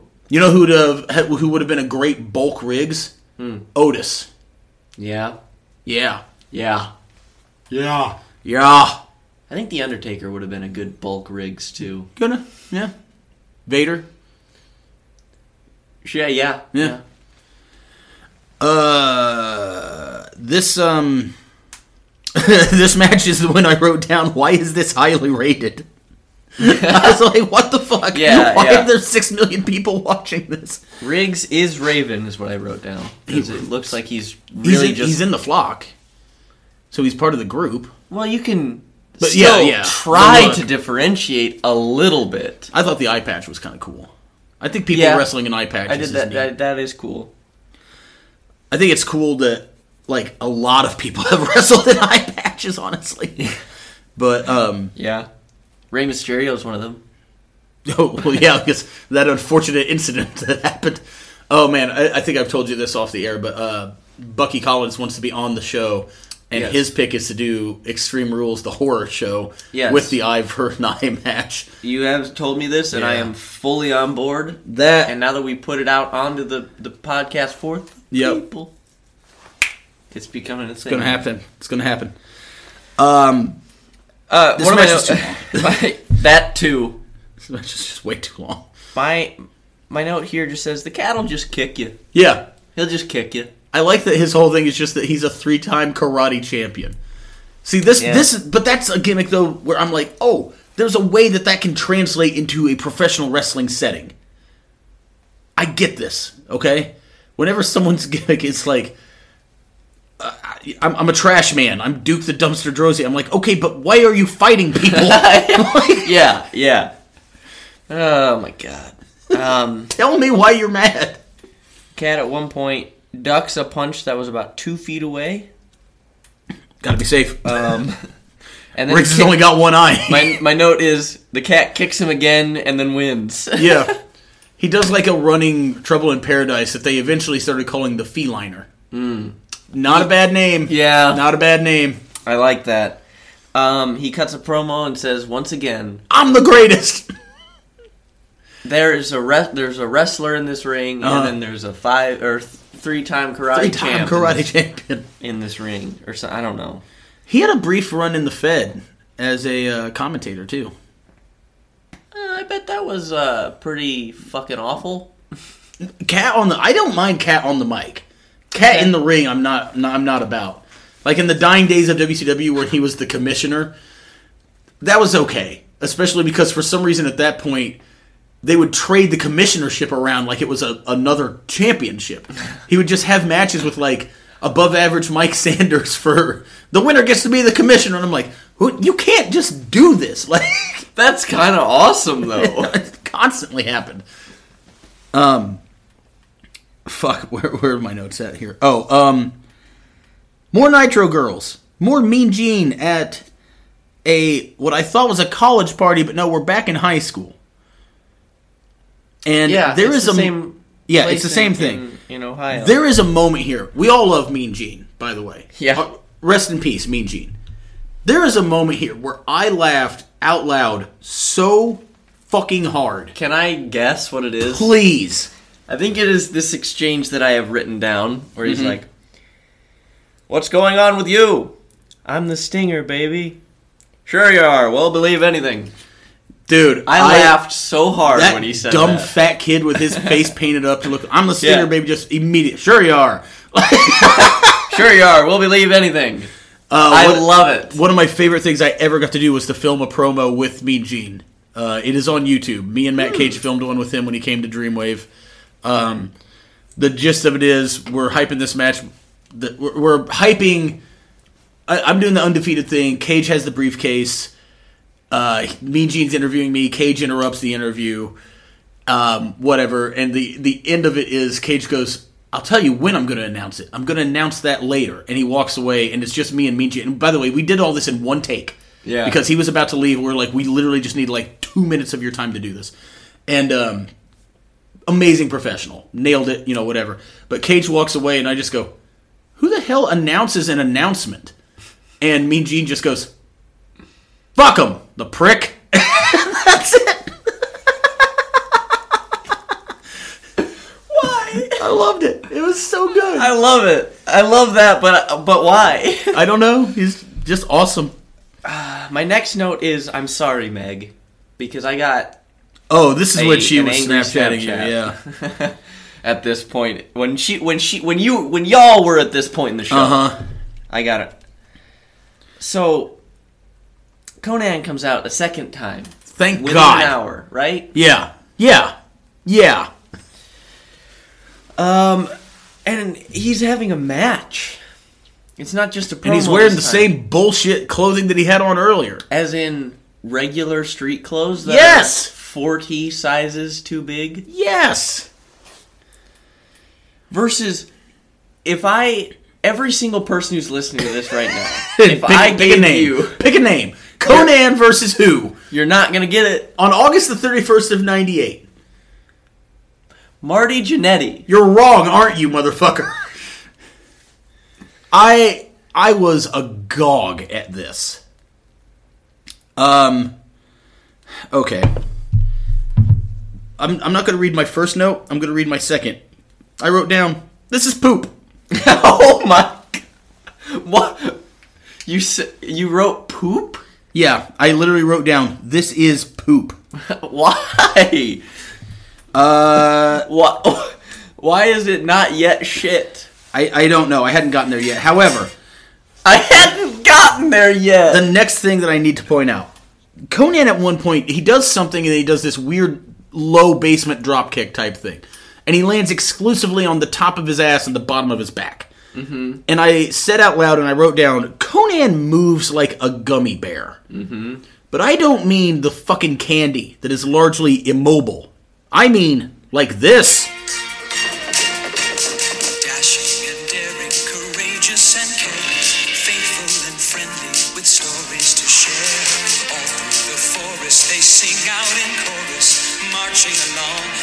Song fills the air. Bears bouncing here and there and everywhere. That's beyond compare. They are the bears. Magic and mystery are part of their history, along with the secret of gummy berry juice. Their legend is growing, they take pride in knowing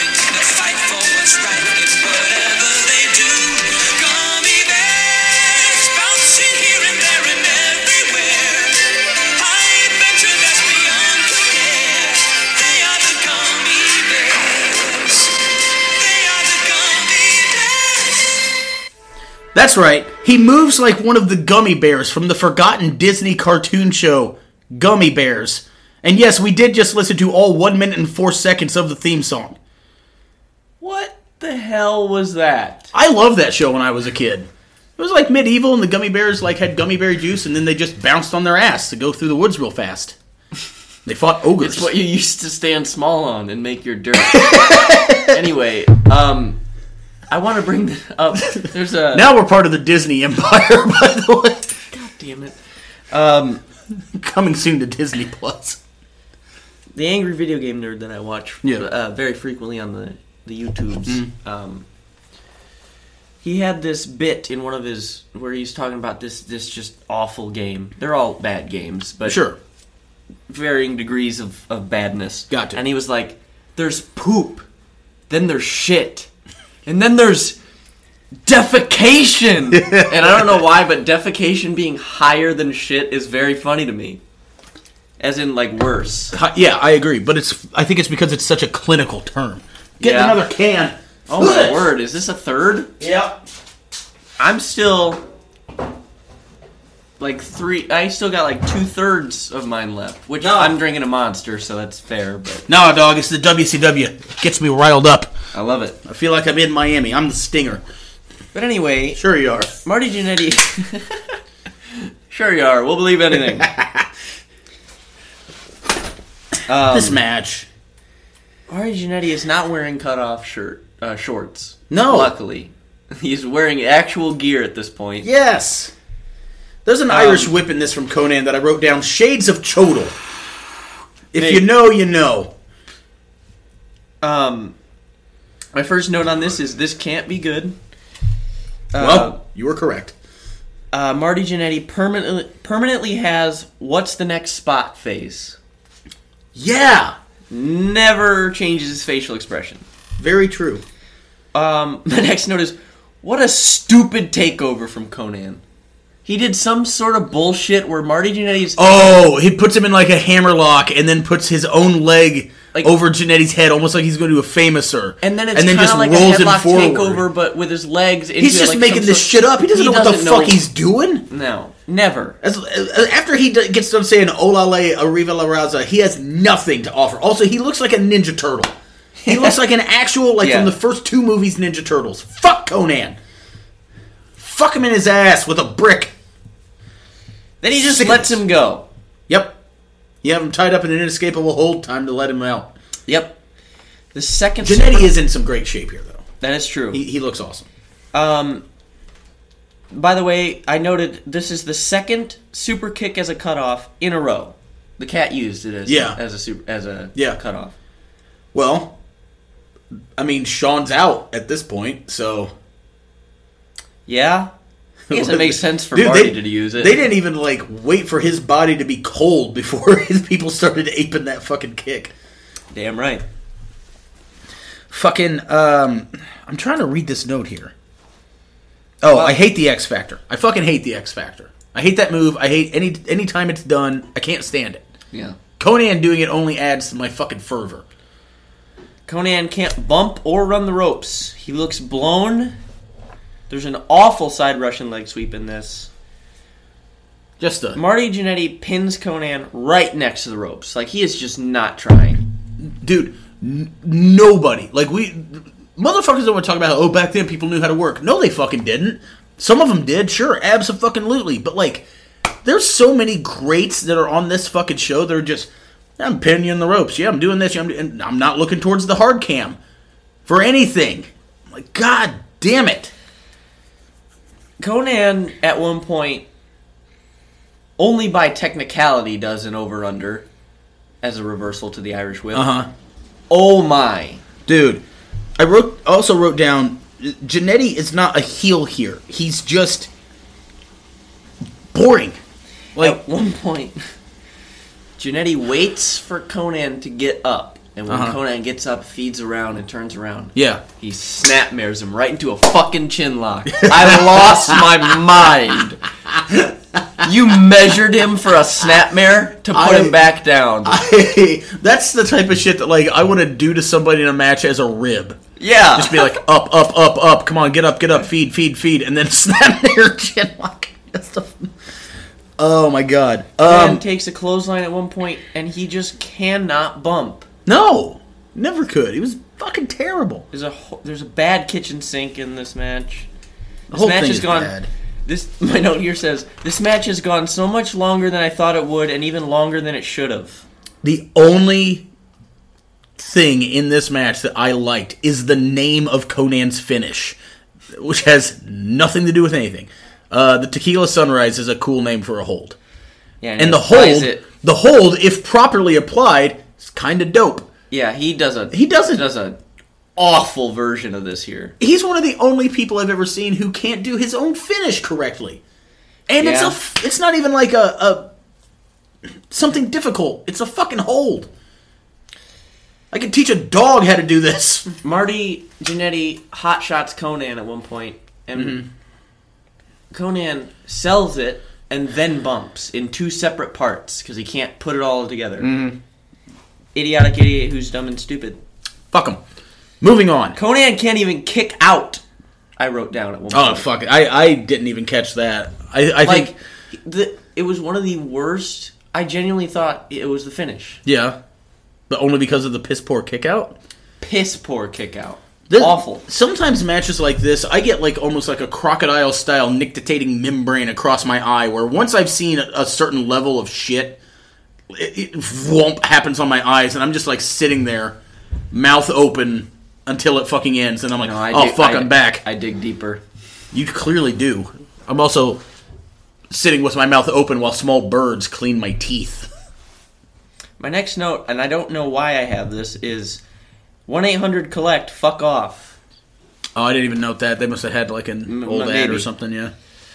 Um, after this, though, Saturn is coming out. I like Saturn's theme here, and then his WWE version is a better version of the same thing. I like that it has the sirens at the beginning. I thought that was cool. Yeah. Um, what is Lodi? My God. What? So Because this Um. is this ends up being Saturn and Lodi versus High Voltage, but Raven and Kanyon are out here yes, first. that's true. They all bully Saturn for no reason. Right, but this is part of the our- whole like you're our personal fuck bitch. Yeah, but you can be nice about it. Sure, Be like, hey, can you give me give me a can? You, This you, also- you don't even have to. You don't even have to ask. You can say, give me a can. Right. Right. but you don't have to be. You can't touch me. Like that's a little. even even if we're already in that situation Yeah. where it's like Saturn knows. Also, this adds to the integrity counter. This was another one where I'm like, guys, we're throwing this around like we're fucking Stan Marsh on recent South Park. or like- Kurt Angle. Integrity, integrity. I got no integrity. Do you have any integrity? Pass me some integrity. Integrity. Integrity, Where's the in? integrity farms. You ain't got no integrity. you gotta watch South Park. Uh, I, I, I don't gotta. You got to. Come on, come on, Braden. Watch South Park. Oh, what's the matter? You gonna hit me if you don't watch South Park? What? Sorry, I'm drifting into this promo on you for not watching South Park. Oh yeah, yeah, yeah. Um, fucking okay. So then Raven and Kanyon just leave, and then we get High Voltage versus Saturn and Lodi. yeah.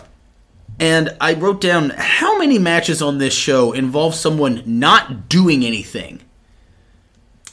Because Lodi is just getting his ass kicked and then yelling at Saturn, and then Saturn is like ruling ass. Yeah. And I'm like, this. se- There was something about this that seemed similar to the Eddie thing, but I think it was just in the sense of like I'm just talking and nothing's happening type of shit. Yeah. Um, I, I wrote down now that this story is happening in ring, I dislike it. yeah, that's kind of where I was at too. And again, because it went on too fucking long. Yeah. The size of these high voltage guys, though. Yeah. Kenny Kaos and Rage. Just terrible wrestling names. I love there was a hope spot in this. Hmm. Which I don't know that Lodi would have tagged in to get the hot tag, I guess. Hmm. But at one point, High Voltage is doing whatever the fuck. Saturn suplexes one, suplexes the other, Yes. goes to tag out immediately, and the Yes. other guy just the fir- the guy he suplexed first just clotheslines. Yep. I was like, that's cool. There was some stuff in this match I liked. I, I liked Saturn in ring. I thought the in ring he was pretty fucking awesome. Yeah. Um, Uh, we covered that one ECW show ages ago where he did a no-handed lion salt off the top, yeah. which is really fucking impressive. Uh, Saturn hits the Death Valley driver. Yes. And then Lodi's like bickers with him to tag him in so he can get the pin. Yes. Tags him in, goes to get the pin, and he gets the pin. Yeah. Putting over the move strong. I Saturn was the first guy I remember doing the Death Valley driver, especially as a finish. I always thought his looked really good too. Yeah. Um, yeah, that was that was it. I, I wrote down. I felt like I wrote down. This is a complicated story, but it's basic execution. Just you have to do what I say, Yeah. and he's just gonna swallow his pride and fucking do it, whatever. Which I can only assume because they say that the stipulation is he's only in this position until War Games. So then, clearly after that, Saturn has to go on a rampage and kill these people, right? Wouldn't you think that's the Yeah. logical I would- conclusion? I would- probably. Until War Games or through War Games? I think it said until. Until. That would mean technically, once the show starts. That's what I mean. Yeah, it's on. Um, that almost makes me want to watch it, but I don't want to. there's no way that's good. Um, no. Then we've got another promo. Mm-hmm. There has been one maybe actual match on this card because I think all we've gotten are squashes in that tag match with a convoluted story. Yeah. And then what else? The Eddie thing I would almost count as a squash, but not. You know what I mean? Like Yeah. it is, but it isn't. It is, but it isn't. Yeah. DDP promo. They Yeah, DDP dubbed over his entrance music on the Peacock. Don't like it. I didn't notice. Um, DDP comes out to the ring and Mike calls him the People's Champion. Yeah. You can't do that. Uh, yeah, this was a very contested thing. I remember this very clearly. I'm I'm very curious as to who did it first. But they were definitely calling The Rock and DDP the People's Champion in these companies at the same fucking time. Yeah. And I, I it never fucking sat well with me. At all. Even then. Even then I was like, what the fuck, guys? Like um DDP kind of ruled though. Yeah. Except that this promo, what the fuck? He's out here talking about Little League World Champions? Who the fuck cares? Yeah, I don't know. I don't know. He's talking about being from the Jersey Shore. You're in like. Miami. DDP at one point brings out Piper. Yeah. And then Piper grabs the mic. And Piper says about Bret Hart, he says that he is the Marilyn Manson of pro wrestling, the wannabe. What does that? Does he say? Okay, genuine question. Is, did he say Marilyn Manson? Because for some reason I, I thought he said it. Marilyn Monroe. Manson? I rewound it. Okay. Then it's even it. It doesn't make any sense regardless, but I don't understand. I don't either. And I love Um, I love Piper. There's good passion like, here, but I just don't. I didn't know like what this the promo at all. saying. Uh, Big Show comes out and beats. Oh, sorry. The Giant comes out and beats the shit out of everybody. I just wrote down Tall Paul is here. also, Team WCW really doesn't sound very good here because it's Piper, Warrior, and DDP. So I'm like, DDP, I hope you've got your fucking boots strapped strapped tight because, fuck, man, like, Yeah. um, but yeah, Big Show gets arrested somehow. I guess and by the slowest moving security team I have ever seen. Yeah. This gigantic man is beating the ever living piss out of the people, and these eight security guys are just kind of like, "Hey, you want to like, come on, stop it. I'm, walk- Yeah. I'm walking over here. I'm not going to put a hand on you. Hey, come on, quit it." Uh, he looks into the camera and says, "Big E, bail me out." And I, for a split second, I was like, "What?" And I was like, "Oh, Bischoff." Oh yeah. Yeah, Wow. weird. Next, end of This- this- this- Scott Steiner comes out this, this, is one of the worst things I've ever seen. with a doctor, Who looks like Oh. Weird Al. big time. He's called Doctor Cecil Burnout. What was his last name? Dang it! I didn't get the doc this doctor's name. They call him Doctor Burnout. And I'm Okay. like, what? Uh, the doctor who is dressed like a patient, by the way. Yeah. Like he's wearing a hospital gown and No I, I think a shower cap. and No pants. pants. He's got the stethoscope, I guess. He looks like he's 55. It's so stupid. My note here says, "Oh, good, Scott has a mic." I fucking hate how he says words. I wrote down this promo is fucked because at one point he says, I'm a myth. Yeah,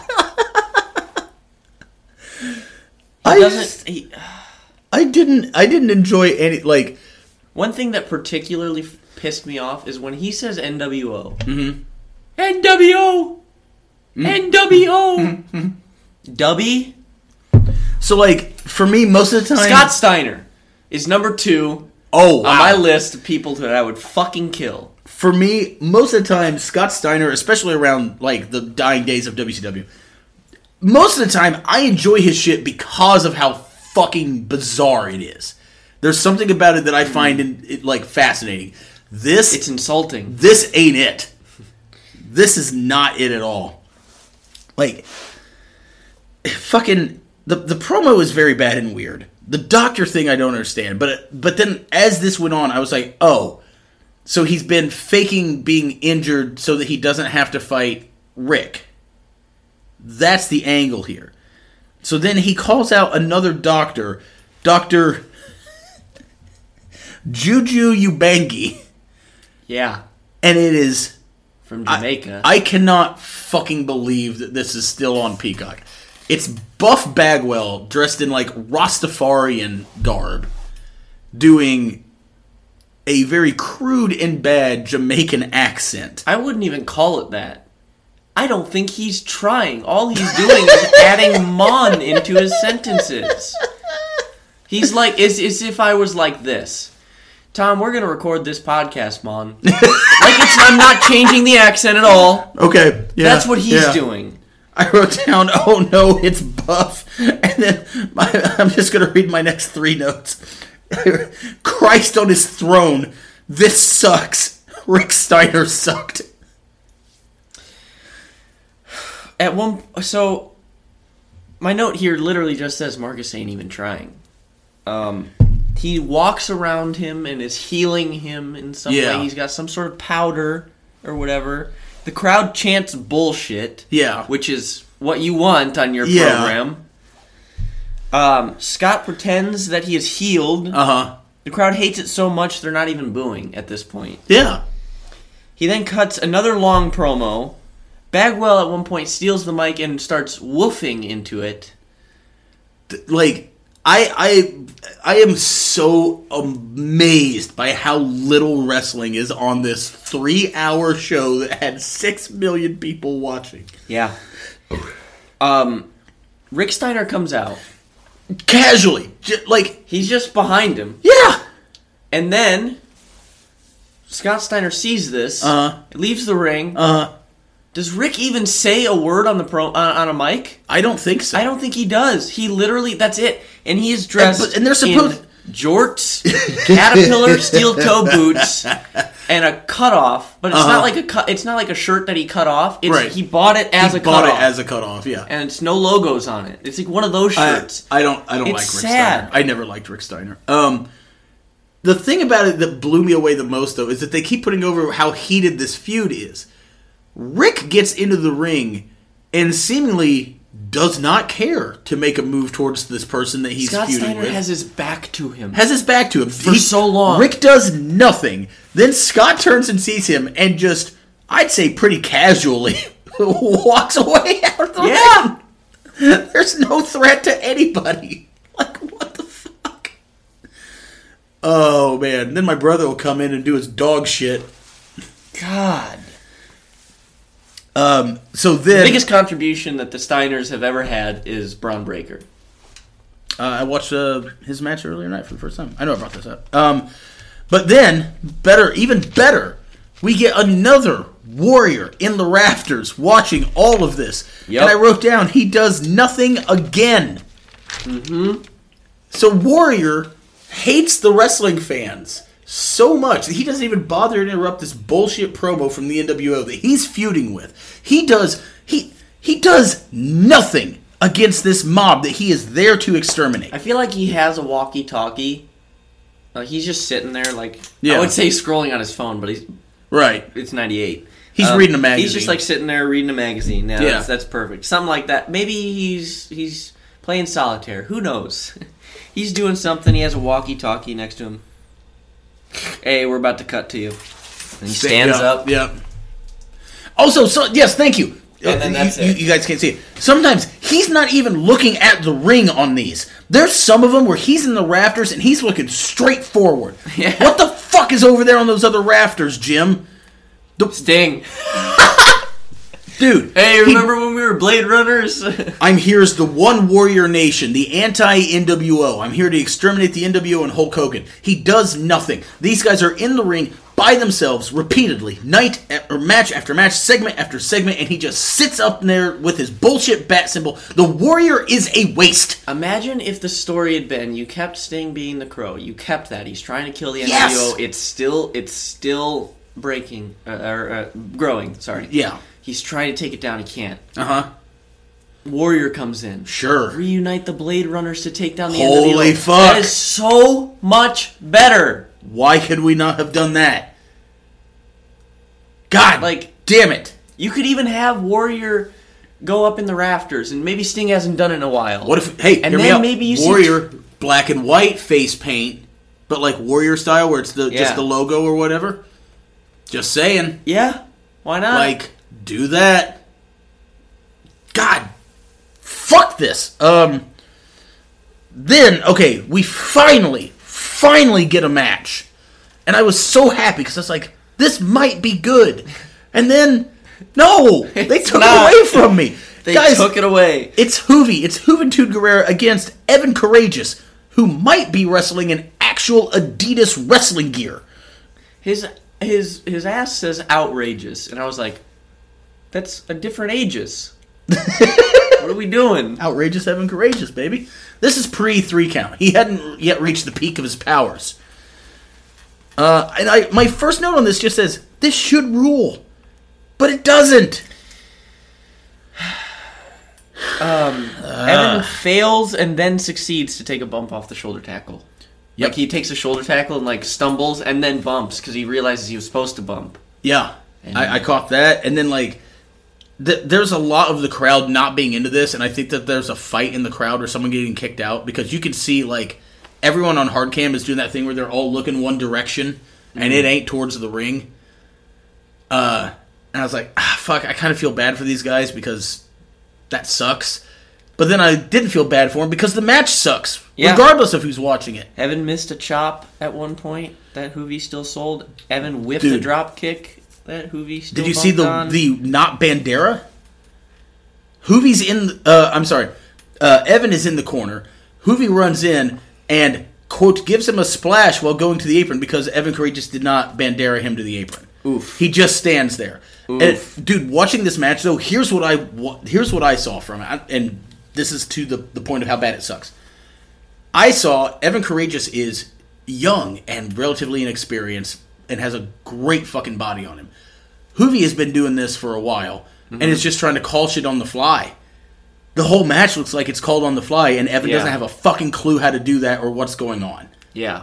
And I was like, And maybe that would have it would have been passable had Juvi been able to call something that was structured well. that's what I mean. Juvi's not. this- Juvi was never good enough to do that at all. structured poorly. it's there is no structure. Exactly. It's that bad. Like exactly. the fucking roof is in the garage. Like there's no structure.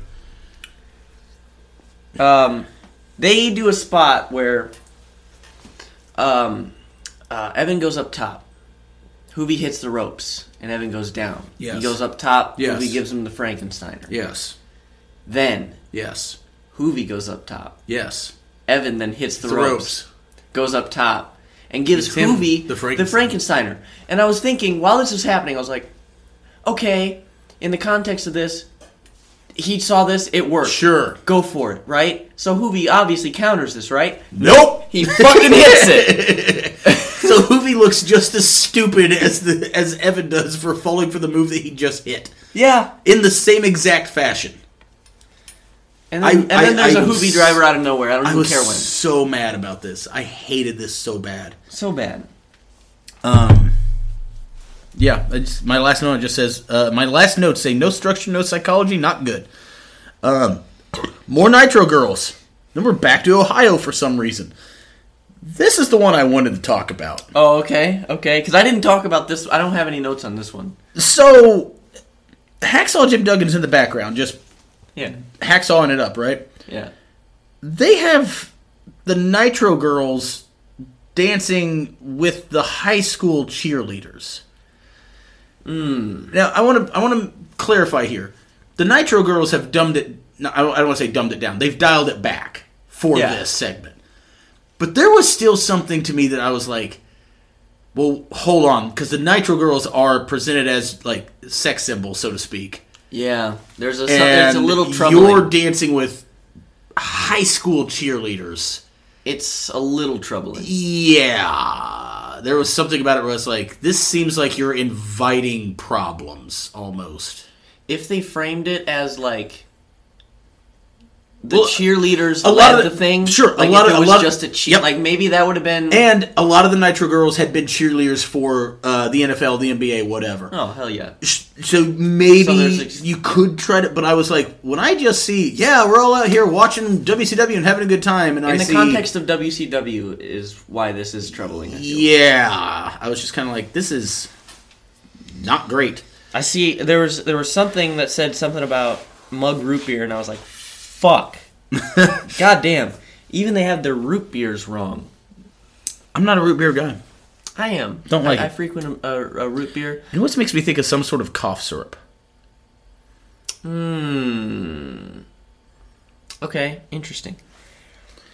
I love root beer. I hate mug. It's not. So good. are you a are you a Barq's? Barq's is is Barq's? top tier. Where's your A&W A&W? is good. Okay, Dad's would be don't even know what that is. right below Barq's for me. Is that why the alcoholic version is called not your dad's root beer? Maybe, probably. I would guess. Uh, I had this moment one time where some, uh, no, actually it was uh, uh, J Rep of Dreamwave fame. I was at his house and he's like, "Do you like root beer?" And we were having a party, we were drinking and stuff. And I go, "Uh, no, no, I don't." He goes, "Oh man, I got this not your dad's root beer. Tastes exactly like root beer, but there's booze in it." I go, "Oh, okay. Well, I mean that's really cool. I just I, I don't like root beer." And he goes, "No, man, try it. You got to. It's it's great." I'm like, I go, I'm Hey. like try to explain it. I was like, Jay, even if this is good for what it is, I will not like it. if it if it tastes like root beer, I'm not going to enjoy it. And he's like, No, you got to. It tastes just like the real shit. And I'm like, You're not hearing me. So I took a sip and I was like, Yeah, tastes like root beer. Fucking hate it. Oh my The only way to Hey, I- sell it heard- would've been to be you're like- allergic to peanut butter, but you got to try this peanut butter, this uh, Reese's Reese's cup. It's so good. You got to try it. It's got peanut butter on all four sides, brother. like, um, okay, so finally we get another match, and so it's Jericho, who's the Yeah. TV champion. Another du- another here. dubbed entrance, He's ahead of his time here. big time. Uh, the facial hair, it's awesome. The gear is awesome. He does the a line from the Offspring or whatever. Unter Gleben Globen Globen at the start of his promo, and I'm like, yes, this is the Jericho I really started fall, fucking fall in love with as a kid. Um, great promo. I'm a paragon of virtue. I'm a role model. This, that, and the other. And it's versus Disco Inferno. And I was like, God damn it, they just won't let me enjoy anything on this. And I wrote down, this is a true test for Jericho. At want- this point, wait, hold on. You, Go- you, you, you, no, you, you first. You first. At this point, I wrote down when this match started. I wrote down every match has started with a lockup, headlock, shoot you off, eat the tackle. Yep. Every single one. Juvi and and Evan had a little bit more Yep. wrestling before the headlock, but Sure. still. Um. Every single one, and besides, I mean, of course, Eddie and Right. and maybe the tag. No, I think the tag match probably the tag started with too, it too. yeah. Um, God. Um, Disco Inferno stomps like Angus Young playing the guitar. Um, I would like to read a note that I very much feel adamant about. Uh, Disco Inferno can suck sand out of a horse's ass. I fucking hate this asshole. I've always hated him. He was never good. Ever. And now he just throws dumb fucking opinions out on social media so that he can try to stay relevant by being a troll. He's bad. He's never been good. But I'm gonna He's say like this. an Easter Island head. Oh wow, is he ever? Like also going back to the thing I had earlier about like a gimmick that doesn't like translate to in ring. Okay, so you like disco music and you think that it's the 70s? Surely you could beat me in a contest of physical will. Like Yeah, what the don't know. fuck, man? Like how why is that a thing? There's probably a way to make it translate in ring, but Glenn Gilberti definitely didn't do it. Human Tornado did a better job of making like dancing while wrestling translate. This is just Yeah. whatever. Um, however, having said all that, I am going to say this: Jericho, truly a master of his craft. Because I didn't hate this match. That's what, dude. My last note on this says, I can't believe this match has been by far the least offensive match I've seen today. But also, that's props to Jericho, not Glenn. I want to I want to make this very clear. I think this is the best Disco Inferno match that I have ever seen by a huge margin, and this match is maybe four minutes long. Yeah. and I just want to say that if you're grading it as a match, it is kind of just there. Yeah, that's But why I said because least it's yep, offensive. that's a great way to word it. I think I don't think Jericho's heart rate goes up during this. no. He looks fresh as This a was daisy. more at like the a end of it. training exercise than a match. Boom! Ooh, one of the sickest burns I've ever thrown on someone. Um, and I was just like, dude, fuck Disco Inferno, just for life. Yeah, Um, Nash is on commentary for this next bit though. yeah, That's fun. That's true. Uh, my next note is Bill Goldberg. Po- possibly at his peak Okay, because he hasn't Yeah. lost yet. He's world champion. Like, so I, w- I was interested because I was like, I don't think I've watched a lot of Goldberg from this time period where he was at the, the height of his powers in a very long time. So I was like, okay, cool. Versus Al Green? I wonder how this is going to go. Um, I like that Nash references him and Al were partners nine years prior when he first came to WCW, and I was like, oh, wow, that's neat. wow. Okay, Um, so I have a note here that might prompt some discussion, maybe a little side tangent. The Fed's big gold is better than WCW's. Um, I'm not going to argue with you, but I, I would literally have to see them side by side to see. And I mean in every facet, as in uh, uh, design, of Okay. course, um, and what's the word I'm trying to look for? Lineage, That's that contributes to it. holders, Um, champions. I don't know. prestige, Prestige. Okay. prestige. Um. Sure. I don't. I don't think I can argue that. I didn't even realize there was a much of a difference in the design. I thought it was just a new one that's a little bit shinier. Very minimal. Okay. I think the plate the plate is smaller. There's a little point at the bottom of the plate. See, that's what I mean. Like, I would literally have to see them side. I don't. I don't want to do this right now. Yeah, yeah, Um, yeah. I- I, I- would literally have to see them side by side and do a, a genuine spot the difference, win the prize type Yeah. of thing. Um, sorry, I saw you reaching for your phone. I was like, no, no, no. um, but uh, That's not for a uh, an audio only. No, no, no, no, That would be not. like it would be like a minute uninterrupted of you going. "Eh." yeah, and then and then vaguely describing what I'm seeing and noticing. Um, Yeah. I one of the things I did write down about this Goldberg. Okay, so I'm trying to word this the right way.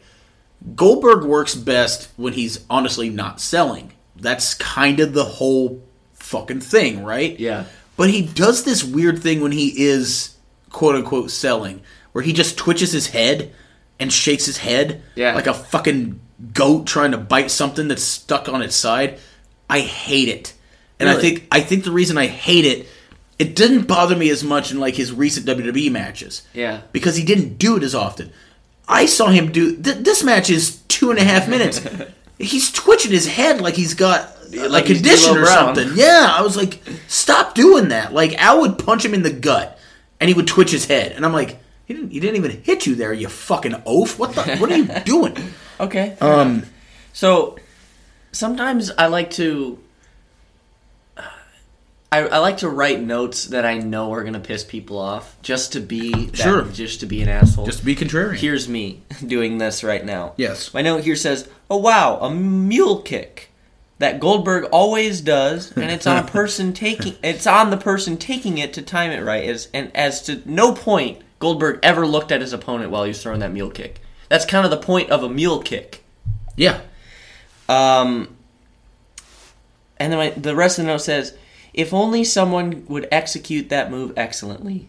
Well, we know for sure it ain't Bret Hart. Just because I like to be a piece of shit. Um, that it was out of pocket for no reason. Um, this match was good for what it was. Um, I think you know, like, cause I thought to me this I, I wrote down this is exactly what I expected. yeah, This is exactly what a Goldberg match, specifically at this time period, should have been. and the crowd is finally awake. Yeah, he's the first truly over thing on the show. Outside of like they pop for like the NWO's music, but the problem is you hear it six fucking times, and then Yeah. this, and it's like it's also a thing where okay.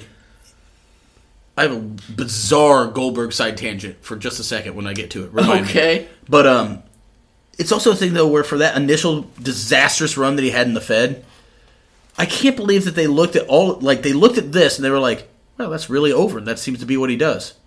What if we did something different? We do things a, A little, little bit differently, differently. around here. um, no, my bizarre Goldberg uh, side tangent. I saw this clip online the other day. Uh, so he did a couple shows in All Japan after WCW died, before going to the Fed. I always forget about this. And I saw a clip of him versus Satoshi Kojima, and I was like, I can't believe this fucking happened. So the finish, he has him. Okay, Goldberg does that one spinning neck breaker, um, which I always hated because I'm like, you have him hooked for the jackhammer. It's literally hooked for a suplex. Yeah. It's like a, a standing total anarchy type of thing. And so he's having this man. It's a, a clip of the finish for him and Kojima. Hooks him for the jackhammer. Kojima blocks it. Kojima blocks it. Goldberg does that spinning neckbreaker. Fucking pinned him. That was the finish. Blew my fucking mind. I was like, I didn't think he had ever won a match with anything that was not the spear and or jackhammer. Why would what? And I- Okay. and it almost it almost made sense because Kojima's just blocking being picked up. So instead, fuck it, just spin to the side, dump you on your head. And I was like, if it was anyone else in the world, I would have thought that was smart. But this is just fucking weird. Yeah, that is strange. I, I, I just, I don't know. I didn't get it. Um, anyways, so My next note is Michael Buffer doesn't even look like he wants to be there. I wrote down all caps. Oh, good, Michael Buffer. Fuck this. I hate it. Fuck this. Can't stand it. Like um, Michael Buffer's full on exposition that is happening on the entrances here. yeah. Just giving everyone's fucking backstory. Why Just not? say ready to rumble and f- c- get your Paycheck. grossly undeserved check and fucking leave, Mike. Bruce is better. Mm-hmm. Yeah. He's way cooler and Now, actually sounds and looks like he wants to be there. now coming to the ring, the biggest star in the history of professional wrestling, or at least according to him, Hulk Hogan, a man who has betrayed the fans two years ago. Shut the fuck up. I hate it. He does this on all of these. It's like, one, the people that are there kind of know what's going on. The people that are watching kind of know what's going on. If not, we can figure it out. And two, we don't need you to fucking give us this pamphlet worth of information, Mike. Now entering the ring, starting his young academic career at Northwest Elementary, moving on to uh, and just go through everything, everything that they've ever been through. Like 20 minutes later, and he finally started training at Zawa Live. like Jesus. Um, Bret Hart, when he comes out, looks as excited as he makes anyone with his boring wrestling. Dude, he does not want to fucking be here. He does not want to be fucking doing this shit. Also, he's the U.S. champion. I was like, wait, what? What? what? I did, he didn't even come out with it, did he? No, he did. How did I miss that? I don't know. I caught it. Um, 'cause I, I literally wrote it down. I think it's weird that he was that champion. This is the worst. I, I am going to say this. I'm going to say this, by the way. So far as like Bret and WCW, and, and if you know the show, you know that I'm not going to fucking vouch for stand up or apologize for that fucking fuck. They did not do right business with him. Oh no, not at all. Like when he first got there, he was literally the hottest thing in the fucking industry. And it was like, "Oh, we don't know what to do with you. Fucking find something. like the fucking screw job was the biggest thing that had ever fucking happened. Like we try to sometimes make comparisons between like imagine the modern equivalent of this, right? Imagine all out this year happens. CM Punk goes on his fucking tirade and the next night shows up on Raw. And then they're like, "Oh yeah, um, we're gonna put you in a tag team." So what? What? Like, just Yeah, I don't know. See, I in my head I booked something that I would have done just a- as a start.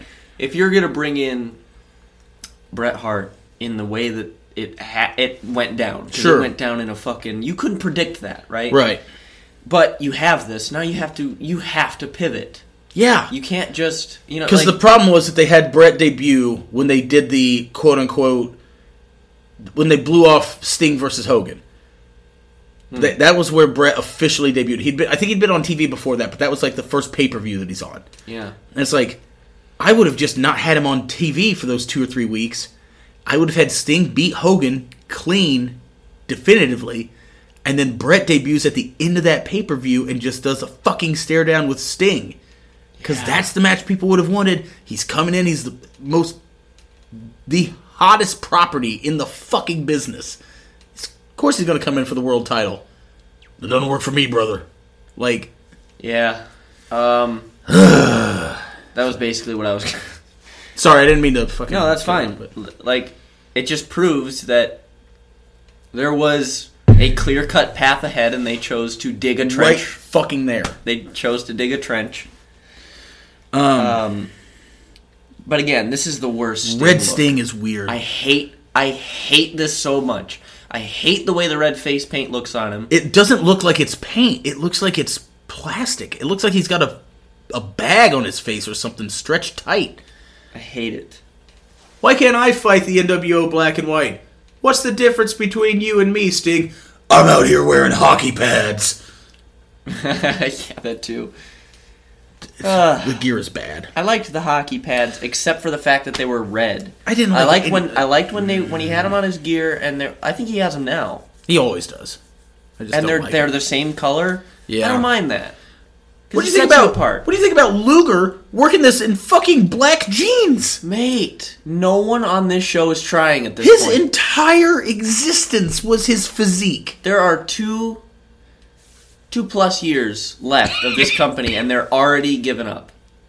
Like six million people watch this, and they want to know why And they're wrestling's phoning it in. and you and you want to know why wrestling's not as popular now.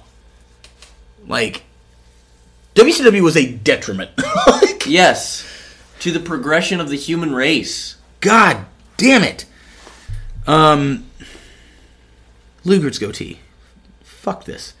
I hate Uh, the letters NWO being on Sting in any capacity. I yeah, it's not good. It's not good. At Whether one be- point, like I hate that. at one point, okay. One of the things I love about Schiavone, then, now, and forever, is that he will try. Schiavone will always try to make something better than what it is. Because at one point, Hogan's throwing some punches, and Schiavone starts putting over Hogan as being a hard hitter. And I'm like, Tony, I wrote it down. I know that you're doing your job, but you can't lie to us like that, man. Um, you know what my first note on this match proper is? Hmm. Lock up. Check. Headlock. Check. Check. Shoot off tackle. Check. Check. Just a dark time for creativity in wrestling, dude. A non-existent time for creativity. Like I feel like the the creativity was relegated to like your cruiserweights, your TV title guys, but even they were still beholden by the we have to start this way. We can't get creative until the match has progressed. Yeah. Bret chokes uh, whoever. What's his uh, Luger, Luger probably on the ropes for three, fifth or three five counts worth of time. It's- like I would have counted to five three times while it was happening, and at one point Sting comes over and tries to push his head away to stop him from choking his tag team partner. Meanwhile, I think Charles Robinson is, is the ref here. Yeah, What- probably. What, is he cares? doing? I don't know. Is, is he phoning it in too? probably. This li- this match has the laziest worst double down in the history of wrestling. It's done. If I ever see this again on a show, I'm going to the fucking ring. I don't care what the match is. I'm gonna be like, get up and do it again. Do something else. Duck one double clothesline. Fuck off. Yeah.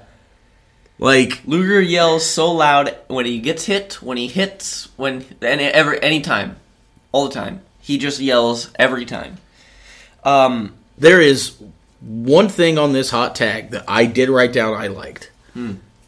I because I, I was like, okay, I like it for a couple of reasons. I love the way Hogan sells the hot tag.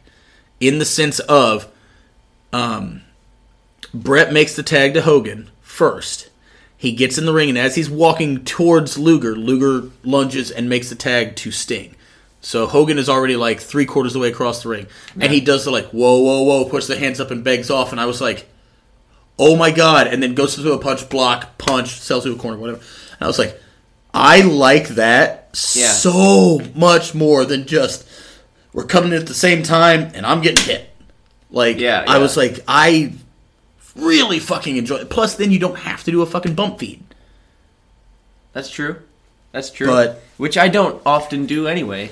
Sure, and, and you shouldn't. Uh, wrestlers, if you're listening to this, don't do bump feeds. Challenge your fucking brain.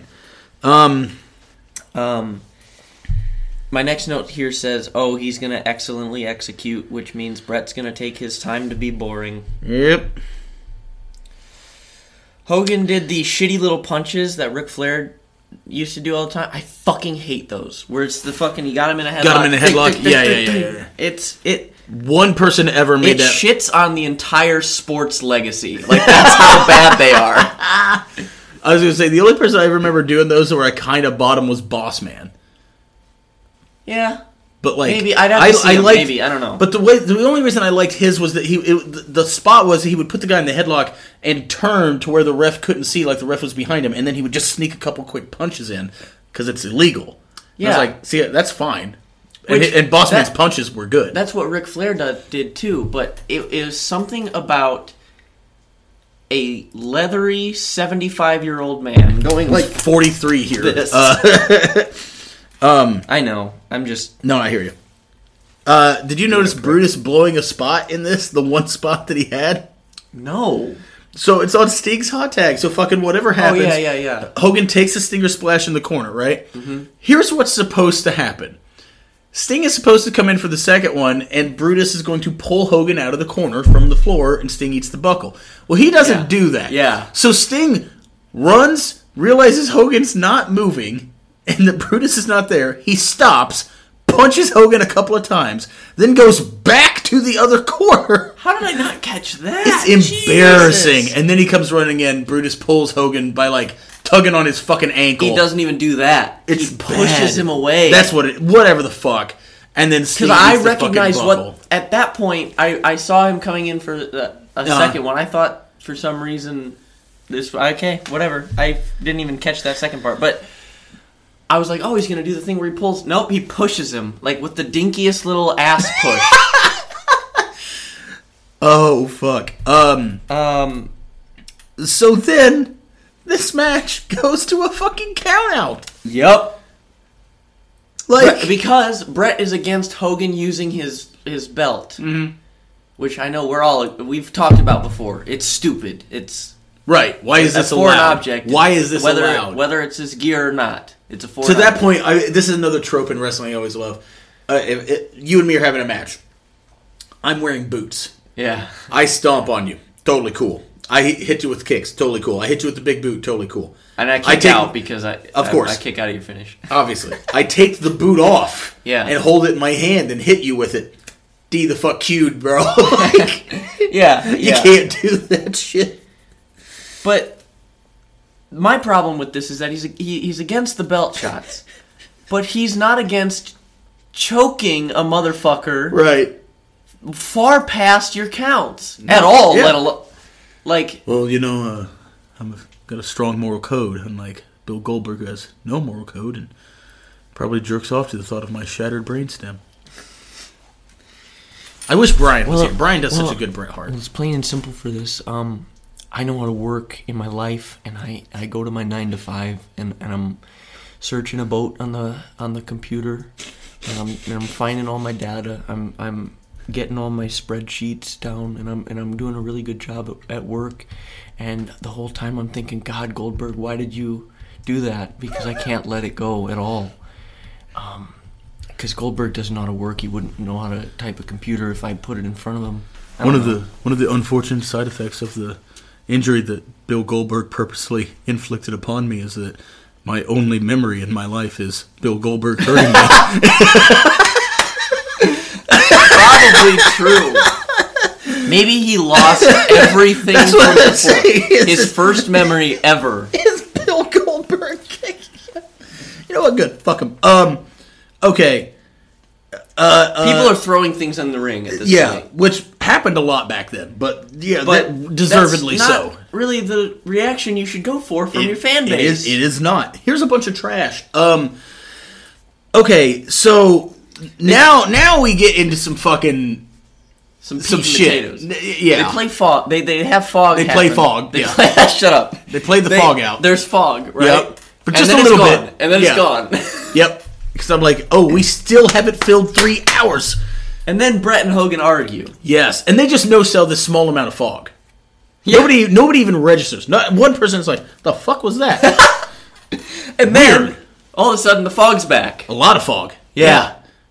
And then here's the Warrior. And on top of that, the NWO have again teleported to the ring, except this time they're fucking dead. They're just laying in the ring. So I literally wrote down, um, oh, good, the show ended when Warrior gassed them all because evidently he's some yeah. sort of a fucking terrorist. He cuts this promo because there just haven't been enough. Does he say any? does- Where is Bret in this, by the way? Because he is not one of those motherfuckers laying down. I think he went. He left. I He- so he left. Teleported sure. out. Maybe I don't know. The NWO teleported in only to just go "Ah!" and fall down in the fucking fog. Yeah. Hogan is somehow spared because he's conscious. Bret is just gone. None of this, Somehow Kevin Sullivan's behind this. dude. That he might be honestly. He Sullivan! might be- Sullivan, my son. Make the fog go in the ring so the warrior can vanquish the NWO! Gas them all. Um, fucking. Put the lives of everyone in attendance in danger! Replace the harmless fog from Spencer's with mustard gas. uh, fucking. So Warrior cuts this. Can loosely be described as a promo. Yeah. And literally tells Hogan, "You can stand up. We can all smell your fear," Yeah. which doesn't really make any sense. Because if uh. I if I stink of fear, if I'm stinky with fear, What do you. why can't I not stand? Can I not be afraid standing? Do I have to? sit- Am, have I only felt fear while sitting or kneeling? Because I gotta tell you, I've been afraid while I was on my feet. Just reeking of fear. Yeah, yeah. Potent fear. Potent, potent potables. Uh, yeah. This show fucking sucked. Do you know what the last line of commentary that I heard on this show was? Hmm. Tony Schiavone saying, "How about that?" Really? I wrote it down. Wow. I don't know if that's the actual last one, but it's the last thing that I remember commentary saying. I know How he says that? something about he says something about well now we're out of time. How about that? Maybe Mm-hmm. it's that. I don't. Who knows? This was awful. Like I, I, I cannot believe that the best match on this show had Disco Inferno. Yeah. Wow. Yeah. This WCW is Bad. consistently a shitty product. Like this is the highest rated show they ever did. It's littered with promos. None of them are good. There is not one good promo on this card. The closest one is the Eddie one. Uh, Arn Anderson. Okay, the, the Eddie, young Eddie, Arn Eddie Arn and, and, and JJ Dillon. well, I mean specifically the promo they The- played the- of young Arn sure, was sure, a sure, really good promo. I'll give, but I'll, gi- I'll I will allow that as its but that wasn't even that But show. also, so many fucking promos because that's a promo inside of a promo. It's promoception. yeah. But fucking okay. The Eddie promo is good. The Dillon and Arn promo is good. The Arn in- promo inside that promo is good. Jericho and Disco is good. And every other possible aspect of this is just fucking garbage. Yeah. Like the se- I think the second best match on this show is actually Goldberg and Al Greene Yeah. because it, it absolutely met my expectations. Well, yeah. Yeah. I was let down by Karagias and fucking Big time. Juvi. Big time. Like I thought when Juvi came out, I thought for sure we're gonna get something from like prime WCW prime WCW cruiserweights. Yes. Will it make sense? Probably not. Is it at least going to be spectacular to watch? Sure. Nope. Yeah. Nope. Nothing. Guys, There is WCW has. So I, I speak a lot in absolutes, but I'm not going to this time. I'm going to say WCW has maybe two things of merit in the history of its company-ing. Yeah. Company-ing. That's it. And none of What them are are on this show. what what what are those things? oh, I have no idea. we haven't you're found just you're just yet. allowing. Okay, okay. we haven't found them yet. Guys, this show has gone quite Oh, long. you know what? One of them is Eddie and Rey at Halloween Havoc 97. Boom. One of the best matches ever. Um, the show has gone quite long. Um, I didn't expect this one to go that I long. didn't either. We got fired up. Um, yeah. Uh, check out our Patreon stuff. More wrestling, movies, five star matches, Yes. bonus, bonus, bonus, bonus, bonus. Um, we're going to still eventually get the visual medium thing going on. Uh, I'm, by the way, I have a not to brag, pretty sizable chunk of money coming my way in a few days. there you go. Might just have to splurge, buy some equipment. Um, Um. uh, update on the car. Um, Oh yeah. it is sold. Yeah. We got a grand for it, which is more than any scrapyard would give. Which, fine. Sure. I'm gonna dig into some savings. Yeah. all that stuff. It's gonna be fine. We're looking for a new car. I'm borrowing my grandpa's '99 Ford Ranger. Fuck yeah. Nostalgia is really You know what? Uh, one last tangent, and then we're going to wrap this up. We're not going to plug anything today because we've already gone so fucking long. You, you know the shit that we plug. Fuck it. there we go. You brought this up earlier that driving that truck is very nostalgic for you. Yeah. and that's great. I love that. And it had this. I had this uh, memory um resurface because of that. Um, my grandfather on my dad's side, when he passed away, he had two vehicles. One was uh, an F one fifty that I really liked, and the other was a Mercury Grand Marquis, just a, gi- a gigantic boat of a sedan. Just one, of the, one, of, one of those ones where the seats are like couches, like Yeah. monsters big Okay. Monsters big. monstrous big. And I remember, um, obviously, like being upset. Like you know, grandfather passed away. That's you know not Yeah. cool at all. Um, but then the very, you know, the real situation of okay, estate property, you know, whatever comes up. And I remember saying I would happily like to purchase both of those vehicles because I had I had my own truck at the time which I drove. Yeah. But I was like I would sell that and upgrade to the full size truck that I very much liked, and then literally because I was traveling back and forth to school for college, and it was Yeah. like an hour plus each way. Oof. And I was like, yeah, and I was like, I'll drive that fucking Grand Marquis just to put miles on it. Like he literally had driven that car from our hometown to Alaska and back, and it had no issues. Like it was a tank Yeah. just super fucking big, comfy car. And I was like, yeah, I would happily do that. And his wife, uh, who's super sweet lady, I wa- I was upset about this, but I wasn't like mad at her. Didn't know that I was interested, and she sold both of them to a dealership, and basically got no money for either one. And I was like, God damn it, what you're telling me is you would be at ten vehicles. easily. Oh wait, no, that's not since That's I've only- known you. that's only not just since known you've you. known Yeah, you're right. Yeah, You're right. yeah, yeah. Sorry, sorry. You would But- be at what did we count? Nineteen. I think so. Yeah, I think it was seventeen. Was it? I thought it was seventeen. seventeen or nineteen, Four- somewhere in there. I'd be right We around that. I'd be two, I right around that twenty mark. I'd be right around that. Yeah. Yeah. But yeah, Love it. nostalgia is a real thing. Anyways, guys, thanks for uh, tuning in this week. Um, we'll be back next week on the Patreon, and yeah, have a good night. Love you. Love you too. Not to you, but to I love the people too. Yes. what I meant. We both love the people. We love the people. Lord, how we